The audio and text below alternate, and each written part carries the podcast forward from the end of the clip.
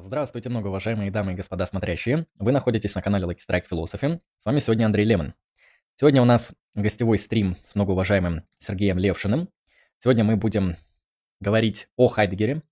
У нас планируется несколько встреч по Хайдеггеру, так что сегодня мы будем делать, так сказать, неподъемные, возможно, невозможные вещи для русского интернета. Мы будем, как говорится, глубоко разбирать Хайдеггера, ну, по крайней мере, Хайдеггера, который предшествует «Бытию и времени», и Хайдеггера «Бытия и времени». Контента на русском языке какого-то хорошего, систематического, желательно понятного, к сожалению, не так много. Мы решили попробовать эту проблему каким-то образом разрешить. Поэтому мы будем, вам, многоуважаемые зрители, очень рады, если вы будете донатить, поддерживать проект, поддерживать различные философские начинания по ссылкам в описании. Будем рады вашим вопросам с донатами. Сегодня все работает, сегодня мы долго будем разговаривать о Хайдеггере на этой первой встрече. У нас с Сергеем уже было несколько трансляций, мы обсуждали с ним различные философские там кейсы из феноменологии, в том числе из Хайдеггера, из Аристотеля. В общем, галопом по Европам в этот раз решили тематически сосредоточиться на вот одном мыслителе, на его раннем философском творчестве, ну, то, что касается, по крайней мере, «Бытия и времени». Сергей, я думаю, вы многие знаете, он профессиональный философ, очень интересный человек, который в том числе хорошо разбирается в России с феноменологической традицией, с Хайдеггером. Ну, в общем, приветствую, Сергей, еще раз. Можем, Всем привет. Всем можем, привет. Да, можем сегодня, можешь рассказать, что сегодня у нас будет и как мы будем строить сегодняшнее выступление и анализ, так сказать, Хайдеггера, как мы будем к нему подходить. Ага. Еще раз всех приветствую. Спасибо, Андрей, за приглашение. Спасибо за инициативу проведения данного конкретного стрима и, возможно, будущих. Когда, опять же, речь заходит о Хайдеггере, ну, реакция и моя, в принципе, в какой-то степени, да сколько можно, то есть о нем контента, всякого разного абсолютно, на самом деле достаточно много. Причем и на YouTube, я тоже регулярно это проверяю, есть очень хорошие профессиональные лекции, разборы. Вот, в частности, многим известно, возможно, Андрея Баумейстера, неплохие обзоры. Опять же, раннего творчества Хайдеггера, он там сам к «Бытию и времени» подходит. У Ахутина тоже э, неплохие лекции, э, но это уже такие, они могут, действительно, вот Андрей правильно сказал, они могут показаться э, кому-то сильно профессиональными, возможно. Э, и в связи с этим, по отношению к вот упомянутым мной людям и многим другим, может возникнуть вопрос, э, и я его сам себе задаю, что я тут вообще нового могу сказать, вряд ли. Э, это возможно, но, э, с другой стороны, э, один питерский э, философ, Олег Михайлович Наговицын, и один из его товарищей, мой научный руководитель Илья Игоревич Докучаев, они все время повторяли одну фразу, что ни одна лекция не может быть повторена дважды. А у Наговицына даже была такая книжечка, по-моему, «двенадцать лекций о досократиках». И, грубо говоря, там двенадцать лекций, он там говорит, по сути, об одном и том же, но каждый раз вот что-то где-то по-разному.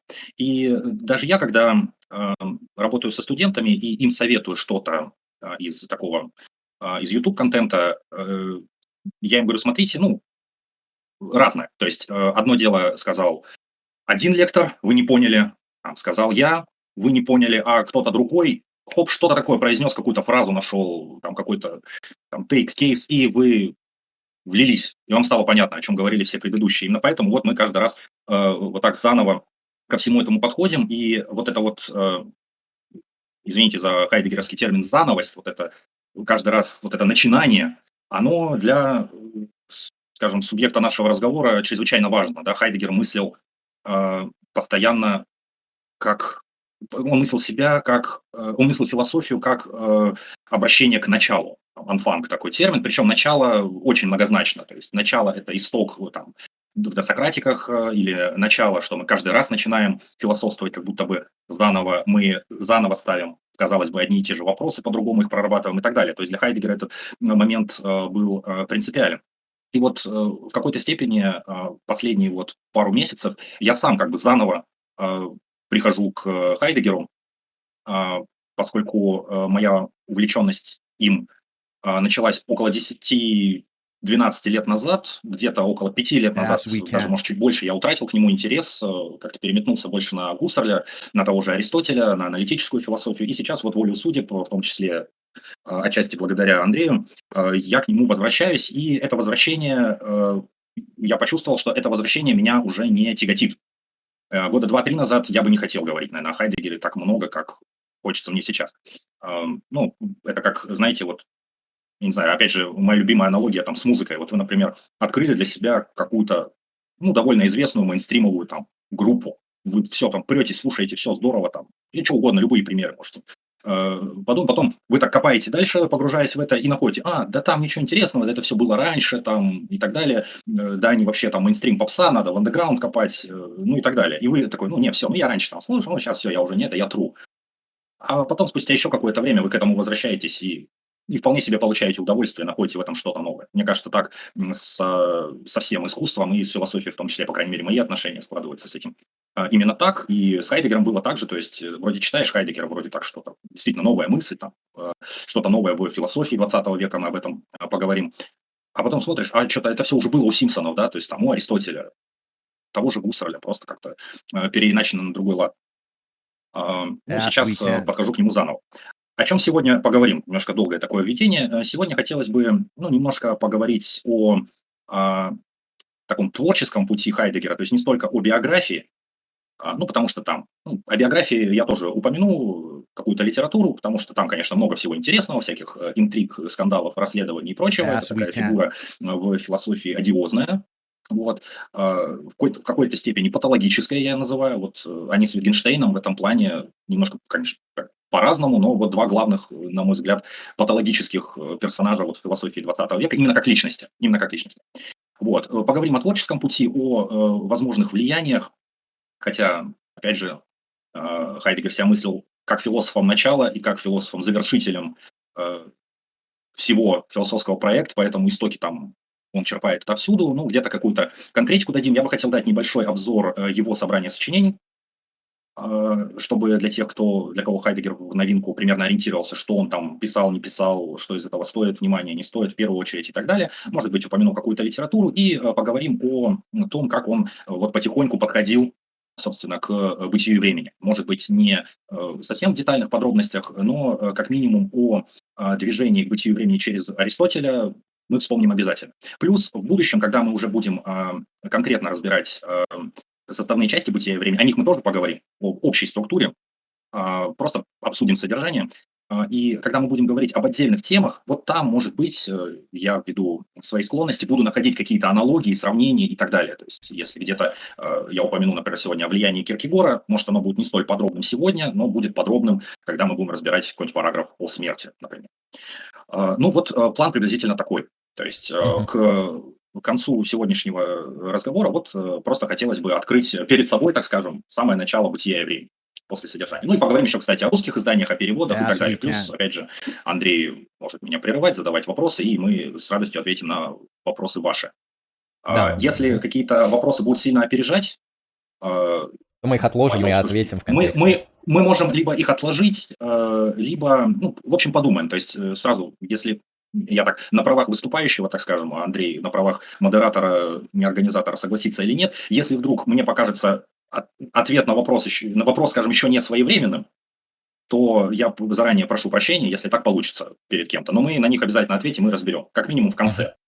Да, без проблем. Тут несколько донатов пришло. Давай я вот их сейчас прокомментирую. Тут вопросов нет, в основном всякие пожелания.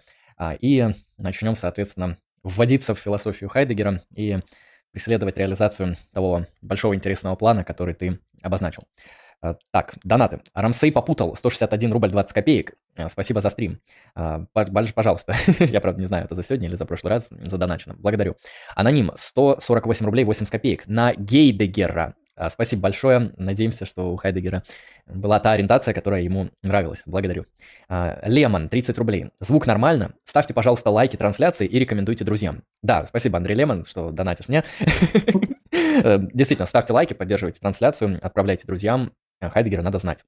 Лемон, тридцать рублей. Спасибо за донат. Отреагируем, когда накидают несколько штук, чтобы не теряться. Но это донатор мои сообщения дублирует, ничего страшного. Спасибо большое. Аноним, тридцать рублей. Пока выступление, сбегаю за венцом. Сергею, привет. Да, венцо, я думаю, тут многим поможет для интересного понимания этих глубоких идей. И последний донат от Лемона. Нет, я не доначу сам себе. Я просто отсылаю деньги бедным. Ой, тридцать рублей. Спасибо большое, Лемон. Благодарю и благодарим всех, кто поддерживает трансляцию. Ну что, Сергей, начнем? Да, давайте сейчас, секундочку, тут кое-что сделаем. Угу. Так, все. Так. Тоже сейчас просто на телефоне чатик откроем. Хорошо. Так, ну, собственно, как приступить к фигуре Хайдеггера? Ну, я думаю, ни для кого не секрет, что это один из самых значимых персонажей в философии в двадцатом веке. То есть все эти банальные вещи из учебников нам знакомы. На какие направления он повлиял, тоже бессмысленно перечислять, потому что он повлиял на все, даже на аналитическую философию, потому что логические позитивисты частично обретали себя, так скажем, свою идентичность в военное и послевоенное время в споре с Хайдеггером. Да. Франкфуртская школа таким же образом себя определила. То есть мимо него пройти достаточно сложно, то есть это такая фигура, которая... Ну, на слуху везде и всегда, нравится нам это или нет, ну, а, что поделать. А, причем, опять же, тут есть и хорошие вещи а, в этом персонаже, и не очень хорошие, а точнее, а, как это всегда, проблема, проблема а, там, метал-банды, часто не в метал-банде, а в ее фанатах, и тут тоже иногда а, слишком... Слишком верные так называемые хайдеггерианцы или просто хайдеггеревшие люди, они создают порой ну, не очень хороший пиар данному персонажу. Помимо прочего, есть еще относительно такая скандальная биография, да, в которой как минимум вот, два эпизода очень часто волнуют общественность, то есть это пресловутое ректорство во Фрайбурге и вступление в соответствующую партию. Это и, собственно, его роман, и до этого его роман с Ханной Арендт. Вот. Мы подробно на этом останавливаться не будем, об этом есть биографии, литературы полно, вот, и вообще, то есть жизнь, жизнь Хайдеггера, кроме вот этой парочки скандалов, в принципе, могла быть, так, как бы так сказать, его, его жизнь вполне себе могла быть завершена, вот заключена просто вот в рамки университетского профессора и великого философа, не более того, если мы возьмем какого-нибудь Витгенштейна, у того там жизнь сплошной экшен, просто э, триллер, э, не знаю, там, боевик, еще что-то. Э, у Хайдеггера немножко по-другому, э, вот, кроме скандальных вещей, которые тоже превратили его жизнь в своеобразный триллер. Э, так вот, значит, э, так, куда, э, с, с чего бы начать? А, что касается биографий, опять же, выходят они тоннами до сих пор, э, и... Все обозреть достаточно сложно. Хайдеггероведение после публикации «Черных тетрадей» снова на подъеме. В мире и в России интерес постоянно подпитывается. И причем этот интерес подпитывается не потому, что там, не только потому, что там какая-то великая философия, не только, и не только и не столько потому, что собрание сочинений Хайдеггера насчитывает сто с копейками томов, а потому что он, а, потому что он а, Он завещал публикацию, он, он расписал порядок публикации своих, своего собрания сочинений. То есть вплоть до там, двадцать третьего или последующих годов. То есть он заранее предусмотрел, что новые вот эти скандальные вещи, в том числе «Черные тетради», будут выходить гораздо позже, там, через тридцать-сорок лет, вот, чтобы о нем говорили. Ну, опять же, в, в себялюбии, так скажем, Хайдеггеру не откажешь. Несомненно, себя он любил очень сильно. А, так вот. И э, что касается биографии, очень часто на стримах мы об этом упоминали. Значит, э, самое известное – это Людвиг Сафранский, э, Мартин Хайдеггер, германский мастер и его время. Э, в серии «Жизель» она у нас выходила. Людвиг Сафранский – замечательный биограф. Э, его биографии э, Шопенгауэра, Ницше, Гёте, по-моему, Шиллера есть еще. Э, они прекрасны. Они, это замечательные биографии, они очень хорошо живо написаны. Они написаны человеком, который, в принципе, в философии разбирается. Там посвящено анализу каких-то концептов и прочего. Ну, очень хорошая вещь. Далее, еще на русском, и для нас это достаточно важный текст, хотя я его досконально не перечитывал, это работа Михайлова «Ранний Хайдеггер». Это лучшая работа, одна из лучших, не знаю, работ по Хайдеггеру вообще на русском языке. Ну, я, по крайней мере, с чем-то... подобным не сталкивался. Это, во-первых, интересно написано, во-вторых, это очень профессиональное исследование, то есть, ну, и в нем э, ранний Хайдеггер представлен ну, в максимальной полноте, в которой это возможно на русском языке вот до сих пор. Вот. Ну, учитывая, что Михайлов был э, и есть э, учеником э, Нелли Васильевны Матрошиловой, это неудивительно. Я так думаю, Нелли Васильевна своих аспирантов мучила только так, и, э, ну, или своих учеников, так скажем. У самой Нелли Васильевны, кстати, есть э, книжка Мартин Хайдеггер, Ханна Арендт, «Бытие, время, любовь», где с таких вот философских, историко-философских позиций осмысляется вот эта вот история Причем, опять же, там не просто там клубничка, роман какой-то, но там еще и много, очень много философии. Это из того, что я читал на русском языке и часто очень возвращаюсь, особенно к Михайлову. Биографии продолжают выходить, я за ними всеми вот уследить не могу.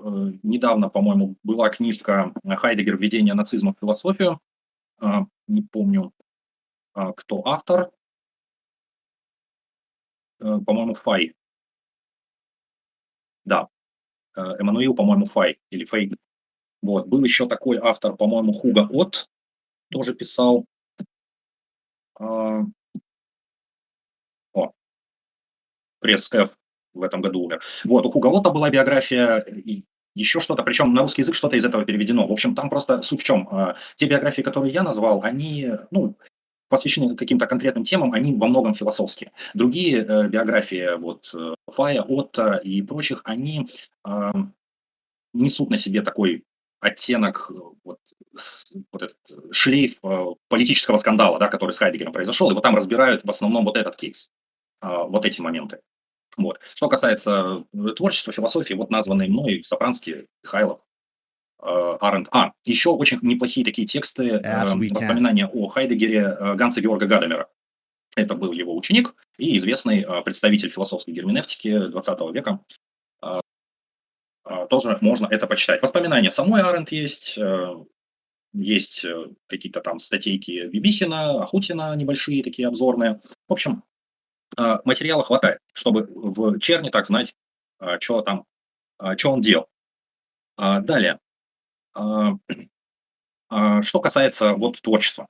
Хайдеггер приходит к философии из теологии, причем, опять же, в теологию он затесался по, ну, в какой-то степени объективным причинам, то есть он родился в маленьком городке Мясных, и его родители, отец был бочаром, и жили они неподалеку от церкви Святого Мартина, ну, понятно, в честь кого э, назвали. И, э, то есть, Мескир, католический город, то есть, э, семья достаточно бедная, такой класс ниже среднего, ремесленники. И, в общем, э, обращение к христианству было связано с тем, что э, католическая церковь э, финансировала, так скажем, э, интеллектуальные начинания э, младшего Хайдеггера.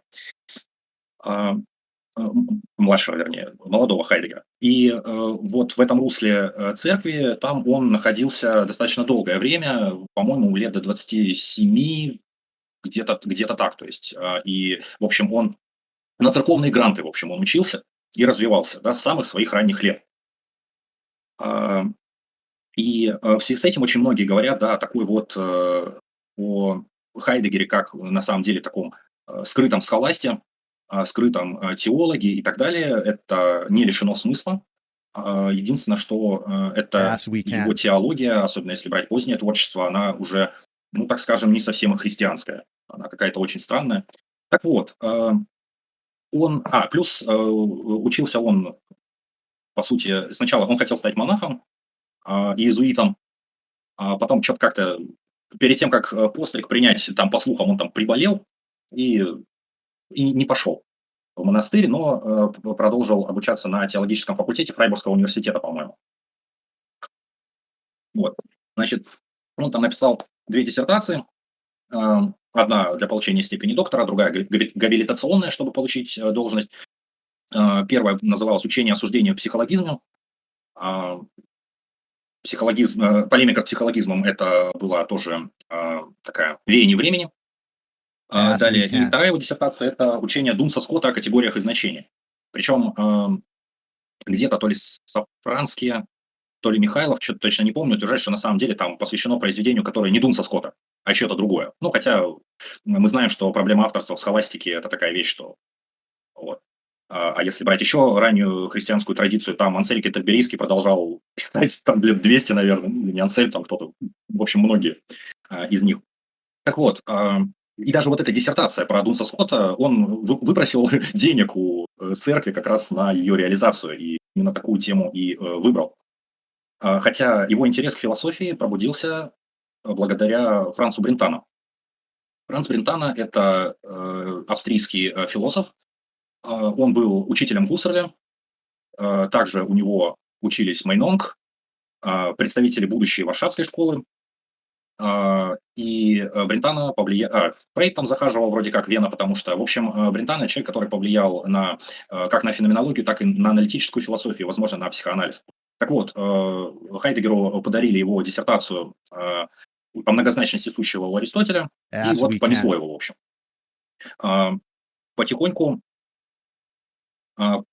Потихоньку он от христианства уже отходил и дальше начал заниматься феноменологией еще до знакомства с Гуссерлем. То есть вот диссертация Брентано, многозначительно сущего по Аристотелю, вкратце об этом скажем, потому что там речь как раз о, о сущем и о бытии. Вот, и пробудился интерес именно к этой проблематике. И логические исследования Гуссерля, первый и второй том, особенно шестое исследование, которое до сих пор не переведено на русский язык, оно самое важное. И оно так и зависло вот, в истории э, отечественных переводов Гуссерля, к сожалению. Так вот, э, где-то в, в каких годах, э, я не помню, в каких именно годах он точно знакомится с Гуссерлем, но он становится еще его ассистентом на какое-то время. И Гуссерль очень его любил, даже утверждал, что, дескать, феноменология-то я и Хайдеггер. Э, Затем отношения несколько изменились, но не надо думать, что не надо мыслить Хайдеггера вот прям вот ученик Гуссерля там. Ну, там много кого у него было в учителях, то есть, например, формальным руководителем его диссертации по Дунсу Скоту был Генрих Рикерт, известный неокантианец, который занимался философией культуры и теорией ценностей, но пишут, что Рикерт диссертацию не читал, ну, как часто это бывает. Он дал ее почитать своему ученику Эмилю Ласку, это последний такой представитель баденского неокантианства, о котором, кстати, мы тогда на стриме не упомянули. Он, в общем, продолжал линию Рикерта, Ласк был, в принципе, в хороших отношениях с Хайдеггером, он эту диссертацию прочитал, вроде как написал отзыв, и Рикерт подписал его, или что-то в этом роде. Такая была ситуация. Далее, Хайдеггер был в хороших отношениях с Паулем Натропом. Это уже марбургское неокантианство, Натроп — ученик Германа Когена. И плюс, плюс еще там какие-то католические ранние у него учителя, священники, ну я уж там такие подробности уж не знаю. То есть. И в связи с этим тут э, заметим следующее, что э, помимо схоластики влияний там мы можем обнаружить множество. Я бы выделил вот такие, э, такие два направления, по которым мы можем проследить влияние. То есть общефилософское, то есть ну, влияние тут вся традиция по большей части, и как вы знаете, вот в истории философии можно найти все, что угодно, связать одно, это, одно с другим. Кто-то не любит такую форму работы, где-то что-то притянуто за уши, но так делается. Опять же, найти сходство можно где угодно. Это как, там, я не знаю, в составе группы был указан какой-нибудь участник, который к ним на репточку, на репетицию зашел буквально пописать или пивка попить, и все, он уже у них в группе. Точно так же мы можем проследить влияние на Хайдеггера, там, не знаю, у него там книжка Дюма лежала, предположим. Чисто гипотетически. Вот. Или там Хайдеггер футбол очень любил, и футбол, журналы по футболу выписывал. Ну, там, может быть, и футболисты повлияли на него, я не знаю. Вот, то есть, э, но э, в любом случае конкретные влияния все равно есть, о них мы скажем. И влияния институциональные, что тоже важно выделить, потому что Хайдеггер подходит к своей профессиональной уже деятельности в качестве там, профессора, в качестве лектора, преподавателя, философа в следующей атмосфере. То есть конец девятнадцатого, да, начало двадцатого века. Ну, прежде всего, начало уже двадцатого века, потому что конец девятнадцатого, чем он там, в тысяча восемьсот восемьдесят девятом он родился, кстати, в том же году, что и Витгенштейн, и еще один э, австрийский парень э, вот, с усиками. Э, и, э, то есть, э, первая половина двадцатого. Что такое э, философия в это время? Это э, в академической среде это у нас неокантианство, э, это у нас феноменология, и это у нас э, философия жизни. То, что мы знаем из учебников, и вот это основные направления. Все они так или иначе на Хайдеггера повлияли прямо, он что-то воспринял либо в рамках полемики, неокантианство потом он очень сильно ругал, критиковал, с феноменологией там чуть-чуть сложнее вышло, а вот философию жизни он воспринял гораздо больше, чем порой кажется. Вот. Я прошу прощения, тут отвлекся, тут в чате кто-то написал «один раз не Хабермас», блин, это моя фраза, это моя фраза. Ушла в народ уже.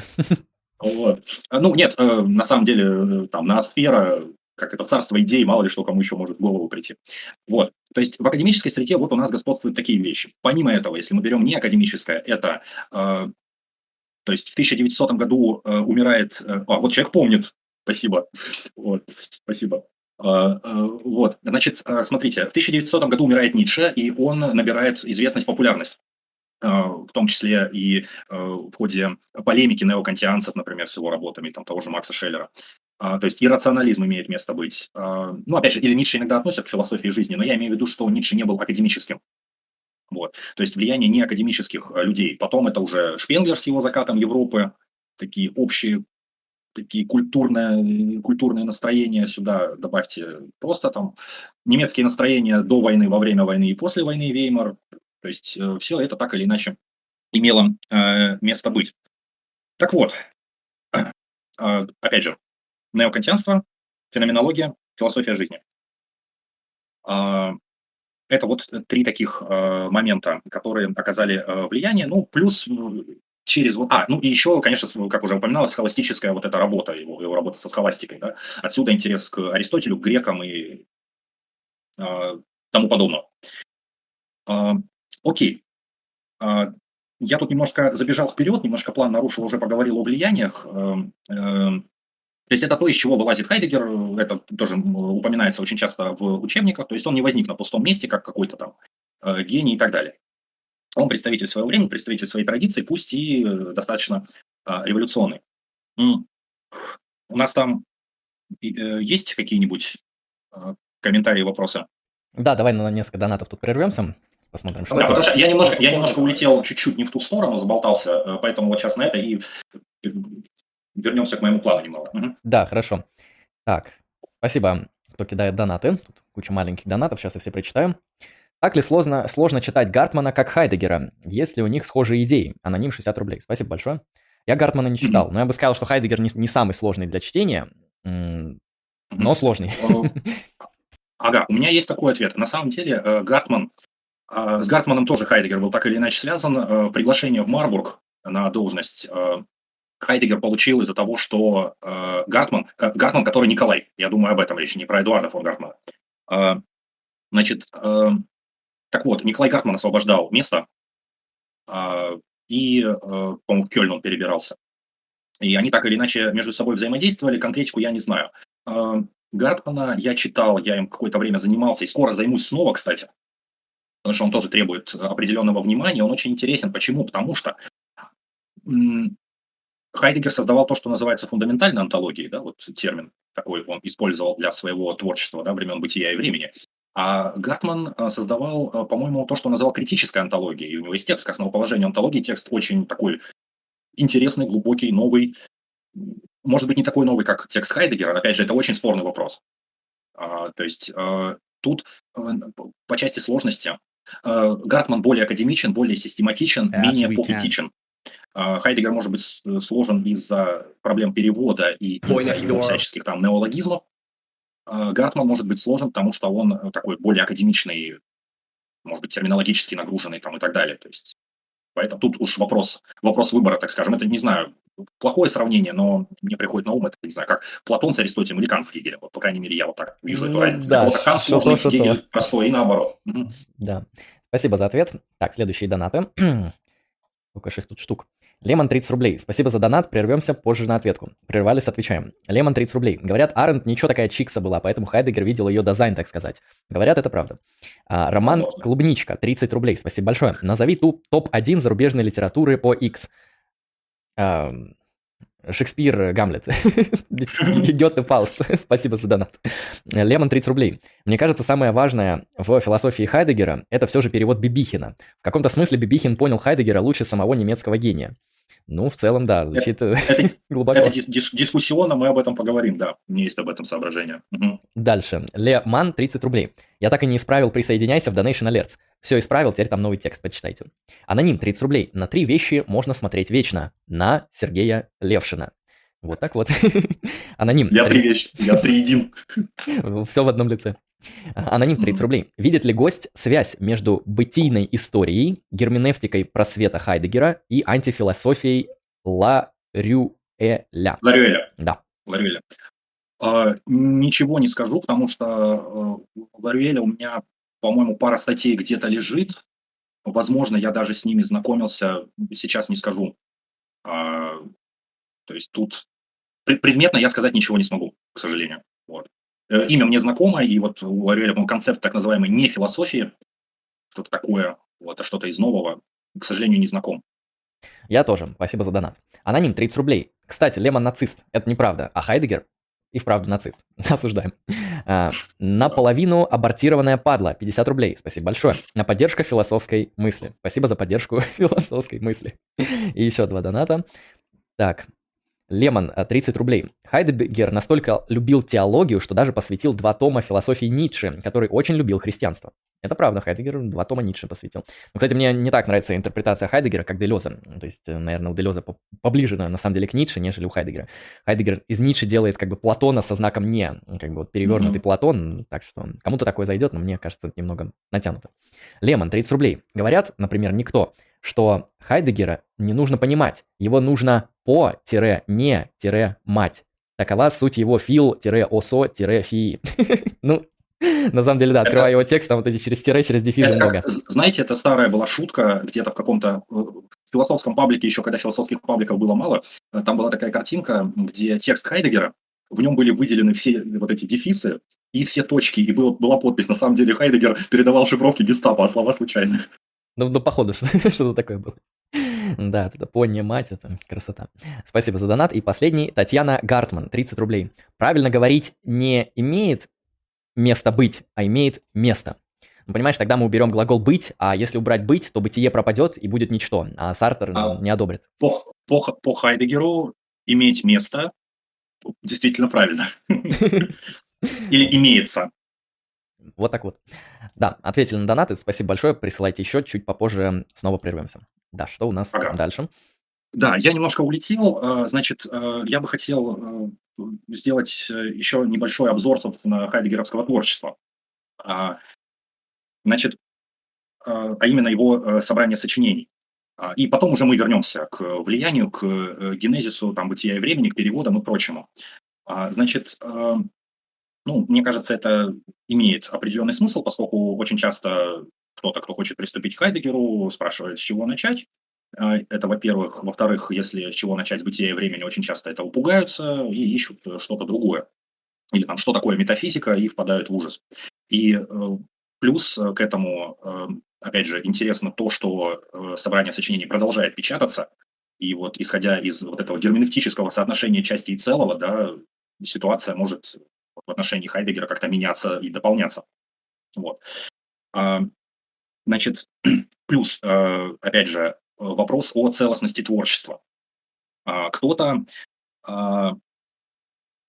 ну вот, кто-то пишет, что смысл жизни его был в том, чтобы затроллить издателей и написал публиковать тексты до две тысячи пятидесятого года. Это не лишено смысла. Не лишено смысла.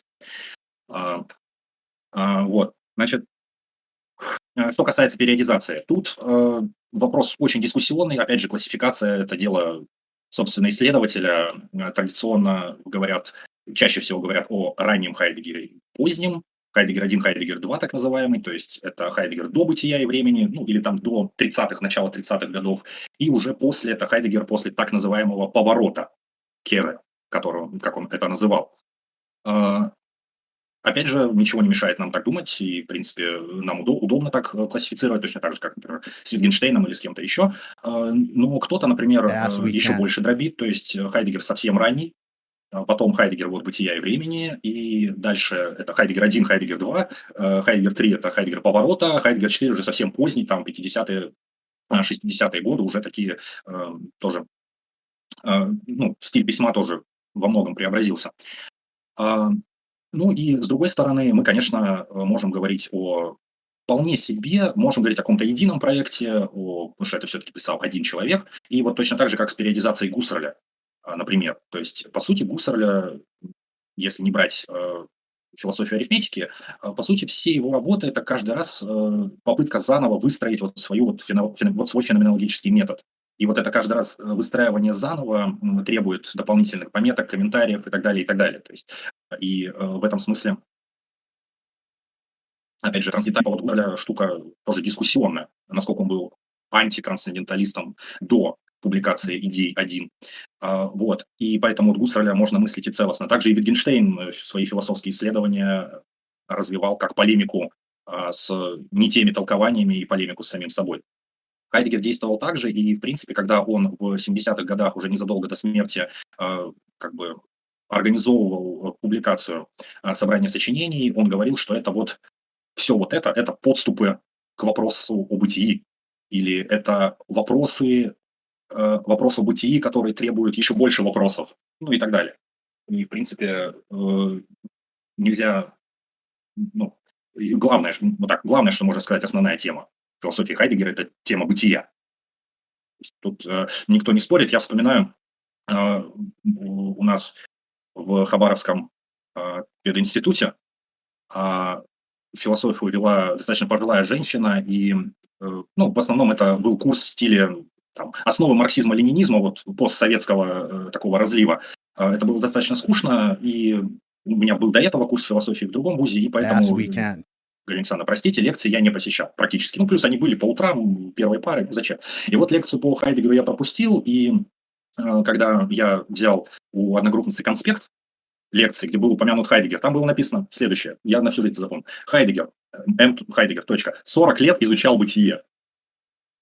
Я не знаю, это так э, записала э, моя коллега или так э, сказала Галина Александровна, но э, фраза мне очень понравилась. Возможно, даже и не сорок лет, а, наверное, все-таки побольше. Вот. Но при всей комичности это не лишено смысла.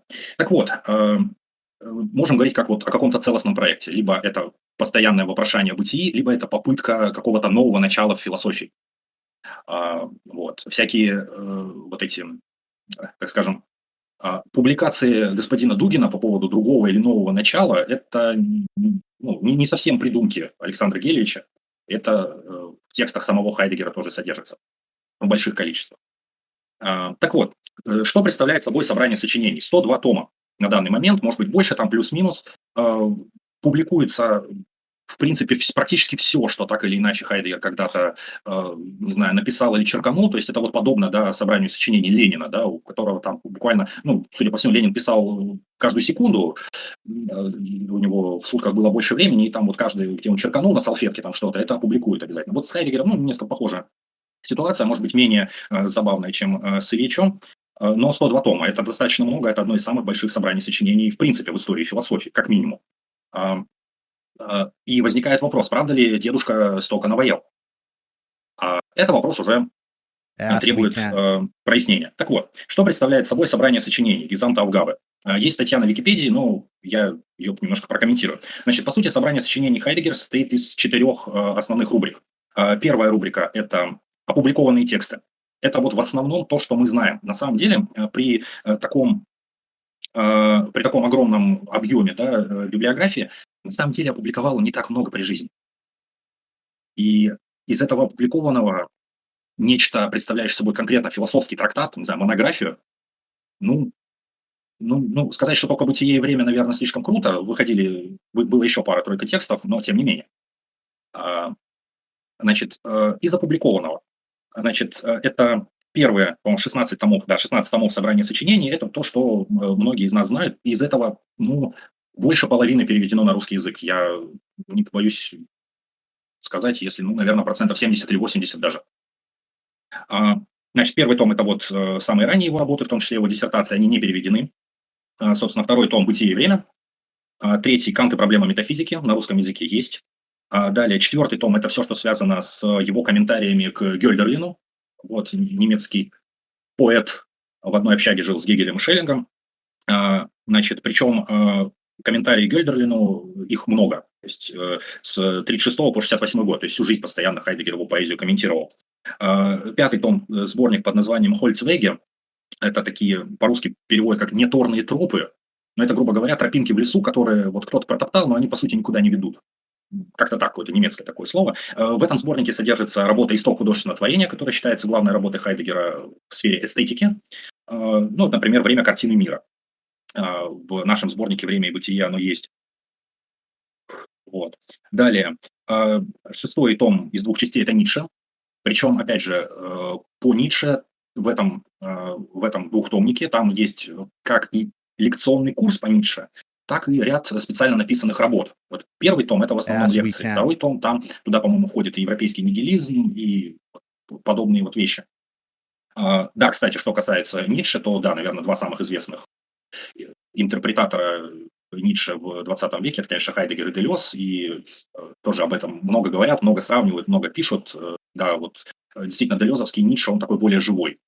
А Хайдеггер, вот как мой один коллега когда-то давно говорил, что хайдеггеровский Ницше – это такой вот, такой вот грубый, тевтонский, не знаю, каменный, монолитный Ницше, завершитель метафизики и тому подобные вещи. Далее, там седьмой том разного рода лекций, эссе, там среди них, вот, например, «Вопрос о технике», его текст под названием «Вещь», которая тоже на русском издана, и ряд других. Восьмой том «Что зовется мышлением», курс лекций. Давно не читал, но это был текст, благодаря которому я смог, так скажем, в Хайдеггера нормально погрузиться yes, и понять какие-то вещи. Вот, отличные лекции, до сих пор вспоминаю с теплотой. Так, девятый том там Вегмаркин, как-то «Наброски путей», не знаю, как это, «Отметины» или что, я не, не, не знаток немецкого, да, я сейчас вам говорю про Хайдеггера, не знаю немецкий, да-да-да. А, там доклады вот тоже известные, что такое метафизика, о сущности истины и все, что к ним приближается. Десятый том «Работа положения об основании», одиннадцатый сборник под названием «Тождество различия», и различия, из него тоже что-то на русский переведено, в частности, да, «Работа тождества и различия». Двенадцатый том – это «Подступы к языку», это все работы, где про язык, путь к языку, вообще язык там и так далее. Тоже на русском это есть. Тринадцатый том – это всякие там письма, комментарии, биографические заметки, там, про какую-то колокольню, там, про селок, что там еще, про детство, там, ну, есть какая-то эссеистика. Вот, период там дедовских баек и рассказов, да, про старую жизнь. Да. Да. Угу. Да-да-да-да. Ну, опять же, тут там еще э, попадаются и письма, какие-то заметки о ком-то, о чем-то. Ну, там, допустим, о... по-моему, по-моему, там, кстати, рецензия на Ясперса, э, на его психологию мировоззрений. По-моему, там что-то про Ортегу и Гассета и так далее. Что из этого переведено на русский, я не посмотрел, потому что там содержание тома очень большое, там, по одной странице буквально, заметочки. Далее, четырнадцатый... Э, Это там «Вопросы мышления», там «Время и бытие», «Мой путь в феноменологию» и так далее, поздние работы. пятнадцатый том семинары, в том числе семинар с Финком по Гераклиту, есть на русском языке. То есть это опубликованный еще при жизни. Ну, видимо, Финк поспособствовал. И шестнадцатый там тоже всякая, всякая лабуда. Вот, заметки на салфетках. Далее, следующий огромный блок, это второй, это его лекции. Про лекции тут что стоит сказать? Ну, во-первых, как, может, кто-то знает, там у них а, принято лекции писать, причем писать лекции авторские, а, ну, авторские, это я немножко тавтологично сказал, то есть там вот ты свой авторский лекционный курс предлагаешь, а, и Хайдеггер каждый семестр предлагал новые лекции, о всяком разном. Вот. В принципе, это, эти лекции, они могут быть достаточно интересны, как вот, ну, где-то лаборатория, да, мысли, потому что, когда мы говорим о бытии и времени, то, что было до этого, лекционные курсы, в них он обкатывает какие-то вопросы, где-то он их рассматривает там подробнее, и это может быть весьма занятно. Лекции, причем эти сделаны из черновиков, набросков, конспектов не только самого Хайдеггера, но и его учеников, там его, в основном это рукописи. То есть его какое-то время его брат младший Фридрих помогал ему с этим, потому что он мог расшифровывать почерк. Если вы где-то увидите почерк Хайдеггера, то врачи завидуют. Вот это абсолютно нечитабельная арабская вязь. Потом уже сын Хайдеггера, ну и всякие душеприказчики, так скажем, это все расшифровывали. И здесь лекции поделены на марбургские, фрайбургские и ранние фрайбургские. На русский язык из этого переведено, ну, не прям чтобы очень много, но то, что мы вот знаем, там Гераклит, Парменид, лекция по феноменологии духа Гегеля, по немецкому идеализму. По-моему, в двадцать втором, в двадцать первом году еще я видел, переводили какие-то лекции по Гегелю, тоже довольно интересные, и еще да. какие-то. Ну, про Канта не знаю, про Канта вроде уже было что-то переведено. Про Канта конкретная, да, работа. Канта «Проблема метафизики» переведено, кстати, на русский. Единственное, почему-то я нигде печатный, ну, понятно, давно это было, печатный экземпляр нигде не могу найти, я не могу даже найти хорошую пи ди эф-ку. Я почему-то только вордовские документы нахожу, но, ну, судя по переводу, это, в принципе, Хайдеггер, поэтому вряд ли тут какая-то ошибка. Но такое бывает, когда, кстати, что-то ищешь, некоторые вещи в интернетах валяются в Word, и никто их не сканит. Даже такое бывает. Значит, вот фрайбургские лекции двадцать восьмого сорок четвёртого годов, вот наверное, самый вот известный, в том числе, опять же, Гераклит, Парменид. Из марбургских, двадцать третий — двадцать восьмой год, интересный курс «Основные проблемы феноменологии». Вполне себе прикольная штука. В том смысле, там мы можем детальнее проследить, как Хайдеггер трансформировал для себя гуссерлевскую феноменологию, даже не столько саму феноменологию, сколько термины. термины. Вот. Из этого вот очень много переводят у нас и издают в издательство вот Владимир Даль.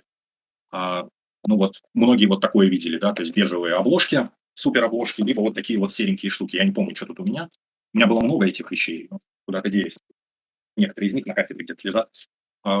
И продолжают выходить до сих пор. Вот один из главных современных переводчиков Хайдеггера, вот господин Шурбелев, по-моему, по переводу в год издает точно. Вот. До сих пор продолжает переводить. Ну, я с ним лично не знаком, но рассказывает, что вот человек этим живет. То есть он просто все время переводит Хайдеггера. Вот. Достойно похвалы, так скажем. Ранние фрайбургские лекции тоже тут мы об этом поговорим. Здесь лекции по Аристотелю, по софисту Платона, кстати, переведенные. Здесь еще у нас лекции под названием «Герменевтика фактичности», «Феноменология религиозной жизни» и так далее. Вот все то, что предшествовало «Бытию и времени». Вот здесь как раз, вот в этих лекциях можно проследить вот эту кухню, вот это движение. Третий раздел – это неопубликованные рукописи и доклады. И тут много очень интересного. Это вот, например, выходило понятие времени в Владимире Дале, такая вот предтеча одного из разделов «Бытия и времени». И здесь же вот тома есть... Несколько томов. Самый, наверное, известный из них – это «Байтраги цур философии», «Вклады в дело философию о событии», «Эрайгнис». Это то, что некоторыми авторами считается прям продолжением «Бытия и времени». Опять же, вторая часть «Бытия и времени» – это тоже тот еще мем. Хайдеггер это, конечно, планировал, но что из этого будет, могло бы быть продолжением? То ли Кант и проблемы метафизики, то ли вот это «Байтраги цур философии», которую он писал, но не публиковал. Это вот уже эзотери... это эзотерический Хайдеггер. Это недавно переведено тоже на русский язык. И еще два последующих тома, примыкающих. Вот один из них, по-моему, точно вышел в этом году. Это про вот это, как там, про другое начало, про нового бога, э, про, ну вот, феном... ну, вот эта идея события. Причем очень интересный смысл в понятии события Хайдеггер вкладывает. Это... Э, не содифиз бытие, ни в коем случае. Это не просто что происходит внезапно, а то, что, вот, то, что происходит и является особенным. То есть событие здесь от слова «особенное», то есть нечто, что обособляет что-то. Вот такой вот смысл, по крайней мере, я так понимаю. Я этот текст еще не читал. Часть э, отрывки выходили, в, давно был такой журнал «Герменея». Ну, Сагединов переводил, э, надо снова за это сесть. Но там мрак полный, конечно, там эзотерика жуткая.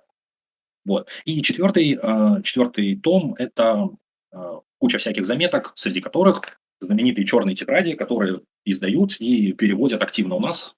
У меня есть парочка первых томов. То есть это, кстати, как раз не конспект, это то, что он написал сам. И там несколько томов.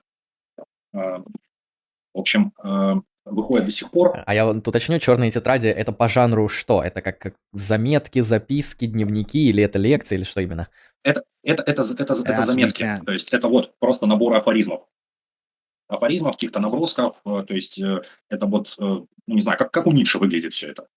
Ну именно что выглядит, потому что он тут где-то он о чем-то размышляет, где-то он просто там два слова напишет, там совершение бытия, где-то скажет, какой я замечательный. У него в одном из томов черной тетради есть просто потрясающий пассаж, я часто об этом упоминаю, потому что это кринж полный, почему в моей фамилии две буквы «Г».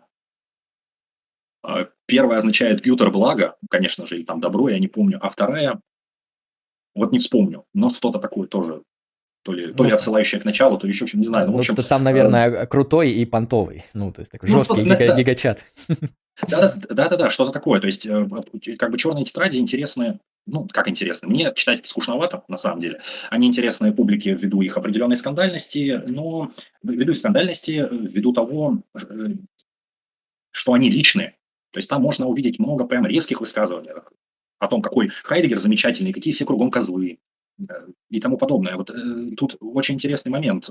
Я когда пытался это читать, у меня вот два тома есть, я читал немного, но какие-то фрагменты, э, но сейчас новые, за новыми я не слежу, уже не покупаю, как-то скучно. Э, так вот, в этом смысле, когда Вот на ум может прийти Ницше, да, вот я такой в белом пальто стою красивый, но, знаете, Ницше обладал такой замечательной вещью, как самоирония. Я с вероятностью девяносто процентов, даже девяносто пять — девяносто девять процентов, могу сказать, Хайдеггер самоиронии не обладал вообще. Это прям точно видно. Ну вот, собственно, вот такой вот обзор. Опять же, все это вот распределено по, в основном по опубликованной, не опубликованной, по каким-то рубрикам. По годам все тут очень хаотично, то есть если там будут в будущем хайдеггероведы сидеть, то есть если это по датам, то есть надо посмотреть, ага, вот лекции по Ницше он в это время вел, так, что он писал в это время у себя там в черных тетрадях, какое письмо он написал там кому-то там и так далее, и так далее. То есть, ну, это на самом деле очень интересная работа, кто бы как ни иронизировал, на мой взгляд. И мне кажется, она требует основательных усилий. Говорю, опять же, как бы мы иронически к такой работе не относили. Ну вот, в принципе, на русский, на мой взгляд, переведено достаточно, более чем достаточно. И, опять же, понятно, что целостное рассмотрение – это важно, но, тем не менее, порой и части нам достаточно. То есть вот из опубликованного переведено почти все, и причем было переведено достаточно давно, еще в девяностые, там, двухтысячные годы. Вполне себе этого хватает. На мой взгляд, ну, продолжает переводить, кому-то интересно, но некоторые, например, лекции, там, в принципе, нечего читать, там, некоторые разделы, это просто конспекты, то есть, там, раз, набор слов, там, еще что-то, и непонятно. Там, Гегель, бытие, негативность, ля-ля-ля-ля, просто ну, набор слов не более того, то есть, либо это Хайдеггер так конспективно оставил в рукописях, либо это ученики так конспектировали, то есть, не знаю. Сами лекции вполне себе могут заинтересовать. Хайдеггер очень классный лекционный курс продумывал. Вот правда, это прям э, вот кто-то где-то в каком-то комментарии, в каком-то книжном магазине много-много лет назад написал, читаю лекции Хайдеггера как детектив. Ну и не, не могу прям полностью согласиться, но интересно, он ставит вопросы, вот он ходит вокруг да около, потом сюда, сюда, сюда. Это, ну, это может быть интересно, действительно, хотя иной раз может и утомить. Может утомить, например, лекция у Парменидия, не прикольная, но он там вертится буквально вокруг одного-двух слов. Или лекции по изречению Анаксимандра, вот это, это тоже известный мем, да, то есть одно изречение Анаксимандра, у Хайдеггера об этом мало того, что эссе, так еще и курс лекций был про Анаксимандра. Но он просто погружался в греческое мышление и открывал мысль самого Анаксимандра. Да, тут много претензий к таким заходам. Так, своего позволения, давай на донаты прервемся. Давайте на донаты и продолжим, ага. Так, донаты. Спасибо, кто донатит. Благодарим. Сейчас мы тут все зачитаем. Очень важный вопрос. Из арбуза постучали тридцать рублей. Кто победит? Вингенштейн? Ой, Вигейштейн или Гейдегер? Ну, Вигельштейн, возможно, это правда. То есть там есть достаточные основания считать, что Витгенштейн был таких, в общем, гомосексуальных предпочтений. Ну, может быть, не открыто, может, не, не сильно активно, но какие-то такие вот основания есть в биографии. Не сильно, не сильно активно, да. Да-да. Даже не подумал, что сказал, но звучит смешно. Аноним, тридцать рублей. Гелич гений, потому что Марго херню не посоветует. Хороший, хороший ответ. Лемон, тридцать рублей. Так, марксисты, давайте по факту. Хайдеггер идеалист или наш? Материалист. Ну, судя по всему, из марксистов никто ничего не ответил. Я думаю, не вписывается, не вписывается. Вот проблема... учитывая, учитывая, что он в советское время в спецхране лежал, он как бы не очень наш. Ну да, да, то есть он не тот и не тот, потому что он, ну понятно, к какой партии он принадлежал, поэтому сами понимаете. Лемон, тридцать рублей. Первый том, по идее, наиболее интересный должен быть. Там лекции про Лютера, и видно на него влияние Ясперса с его понятием «экзистенция». Да, кстати, ты сказал, что первый том не перевели, вот собрание uh-huh. сочинений, а нету у тебя каких-нибудь гипотез, почему это так? Ведь именно в этом томе, по идее, мы можем прослеживать, как вот к бытию и времени восходит мысль, а его, получается, не перевели. Ну, это, во-первых, это, во-первых, диссертации, прежде всего. А, ну, открою такой секрет, вот я это до сих пор, будучи незащищенным, не, не воспринял нормально. Диссертация – это не опус магнум, это квалификационная работа, к которой можно относиться абсолютно формально. Можно предположить, что Хайдеггер формально подходил к этому, хотя тут точно не скажу. Я находил, кстати, по поводу Дунса Скота, я находил, помимо вот текстов Михайлова, есть еще такой человек, как Алексей Эдуардович Савин. Я в ВК находил его записи лекций по Хайдеггеру, и там по Дунсу Скоту он говорил, вот, вообще Алексей Эдуардович интересный человек, интересный исследователь. Про Лютера, да, Лютер, Хайдеггер же сам называл Лютера перечислял его среди влияний, хотя он был католиком. Но, видимо, Лютер его заинтересовал, да, своими какими-то реформаторскими настроениями и вот этим пафосом обновления и возвращения к изначальному христианству. Возможно, вот это, вот это Хайдеггера э, зацепило. И э, по поводу влияния Ясперса и понятия экзистенция, тут сложно сказать. Понятие экзистенция могло быть взято у Кьеркегора. Это, тут сложно сказать наверняка, тем более э, эти диссертации, то есть это тысяча девятьсот тринадцатый — тысяча девятьсот пятнадцатый годы, то есть Хайдеггер двадцать три года, там, двадцать пять и так далее. В это время он, он еще не, не вошел в академическую жизнь, и, соответственно, у него не было таких масштабных связей, хотя я уже не туда клоню, но тем не менее, с Ясперсом они чуть попозже подружились. Было ли влияние, читал ли он, ну, не знаю. Тут, возможно, позже, когда они уже познакомились, когда Хайдеггер писал рецензию на психологию мировоззрения и так далее, хотя, опять же, их переписка тоже специфический такой, ну, не триллер, конечно, но тоже роман письма, да, броманс, да. Когда читаешь эти письма, видишь, какой душка Ясперс и какой, какой душка Ясперс и душнила Хайдеггер, да, учитывая то, что из-за чего они потом поругались. То есть Ясперс, видно, с добрыми намерениями, с дружбой и так далее, а Хайдеггер: бытие, бытие, все кругом козлы. Вот. Ну, такой а, токсик местный, да. Да, да, да. С манией величия, возможно. Вопрос, вопрос, насколько он понял психологию мировоззрения Ясперса, это тоже наверняка неизвестно. Он писал рецензию года два, наверное. И Ясперс, когда ее получил, поблагодарил очень сильно, но точно неизвестно, понял ли Ясперс, что написал Хайдеггер, понял ли Хайдеггер, что у Ясперса было там написано. Хорошо, спасибо. Следующий донат. Тевтонский каменный член, тридцать рублей, на поддержание Лемона. Спасибо большое, поддерживаюсь. Лемон, тридцать рублей. Курс по мышлению был уже у Хайдеггера. Лемон, получается, вторичен. Ну да, я недавно проводил в очном пространстве несколько лекций по мышлению. Ну да, получается, я вторичен относительно Хайдеггера. Так и живем. Ты, Сперс, тридцать рублей. Курс по мышлению уже был у Ютковского. Ну, значит, дважды вторичен. Кант по-английски. тридцать рублей. И тут цитата на немецком. К счастью, я не умею читать на немецком, поэтому я перевел на русский. Мы часто забываем, что мыслитель гораздо более эффективен там, где ему противоречат, чем там, где с ним согласны. Вот такая вот глубинная цитата великого Канта. Спасибо большое за тридцать рублей. Да, Гусь, это, по-моему, кантовская фраза, да? Да. Гусь. сто рублей. Спасибо большое. Доброе. Немного отвлеку. Не могли бы вы посоветовать учебник, пособие, справочник, что-то в таком духе для изучения философии? Я новичок. Спасибо за любой ответ заранее. Смотри, Гусь, я эм, скинул эм, пост, в котором я прикрепил книжки и рекомендации по базовому введению в философии. Начни с книжки вот этой маленькой Томаса Нагеля, что все это значит, ну и с остальных трех. Из остальных трех, мне кажется, наиболее такая иллюстративная э, книга Ричарда Дэвида Прехта «Я – это я. Философское путешествие». Вот она, наверное, будет хороша как введение, потому что там много вопросов философских обозревается. Она популярная, и при этом она, ну, касается современных философских идей. Это не какая-то такая прям гиперпопса, вполне такое неплохое введение. Поэтому ознакомься с этим постом, ну и вот с этими книжками. Спасибо тебе за сто рублей. А ты бы что-то посоветовал для такого справочного введения? Ну, я, опять же, единственное, я к этому бы приложил, очень редко встречал у кого-то упоминание. Есть такой современный, по-моему, норвежский автор Ларс Свенсон. У него есть книжка «Философия философии». Да, да, да. Одна, кстати, из лучших книг по метафилософии. Да, да, да, да. И, в принципе, она может быть где-то там для начала... Ну, хотя я бы не сказал, что она прям сложная, мне судить... Не, она новичка... совсем простая, вводная.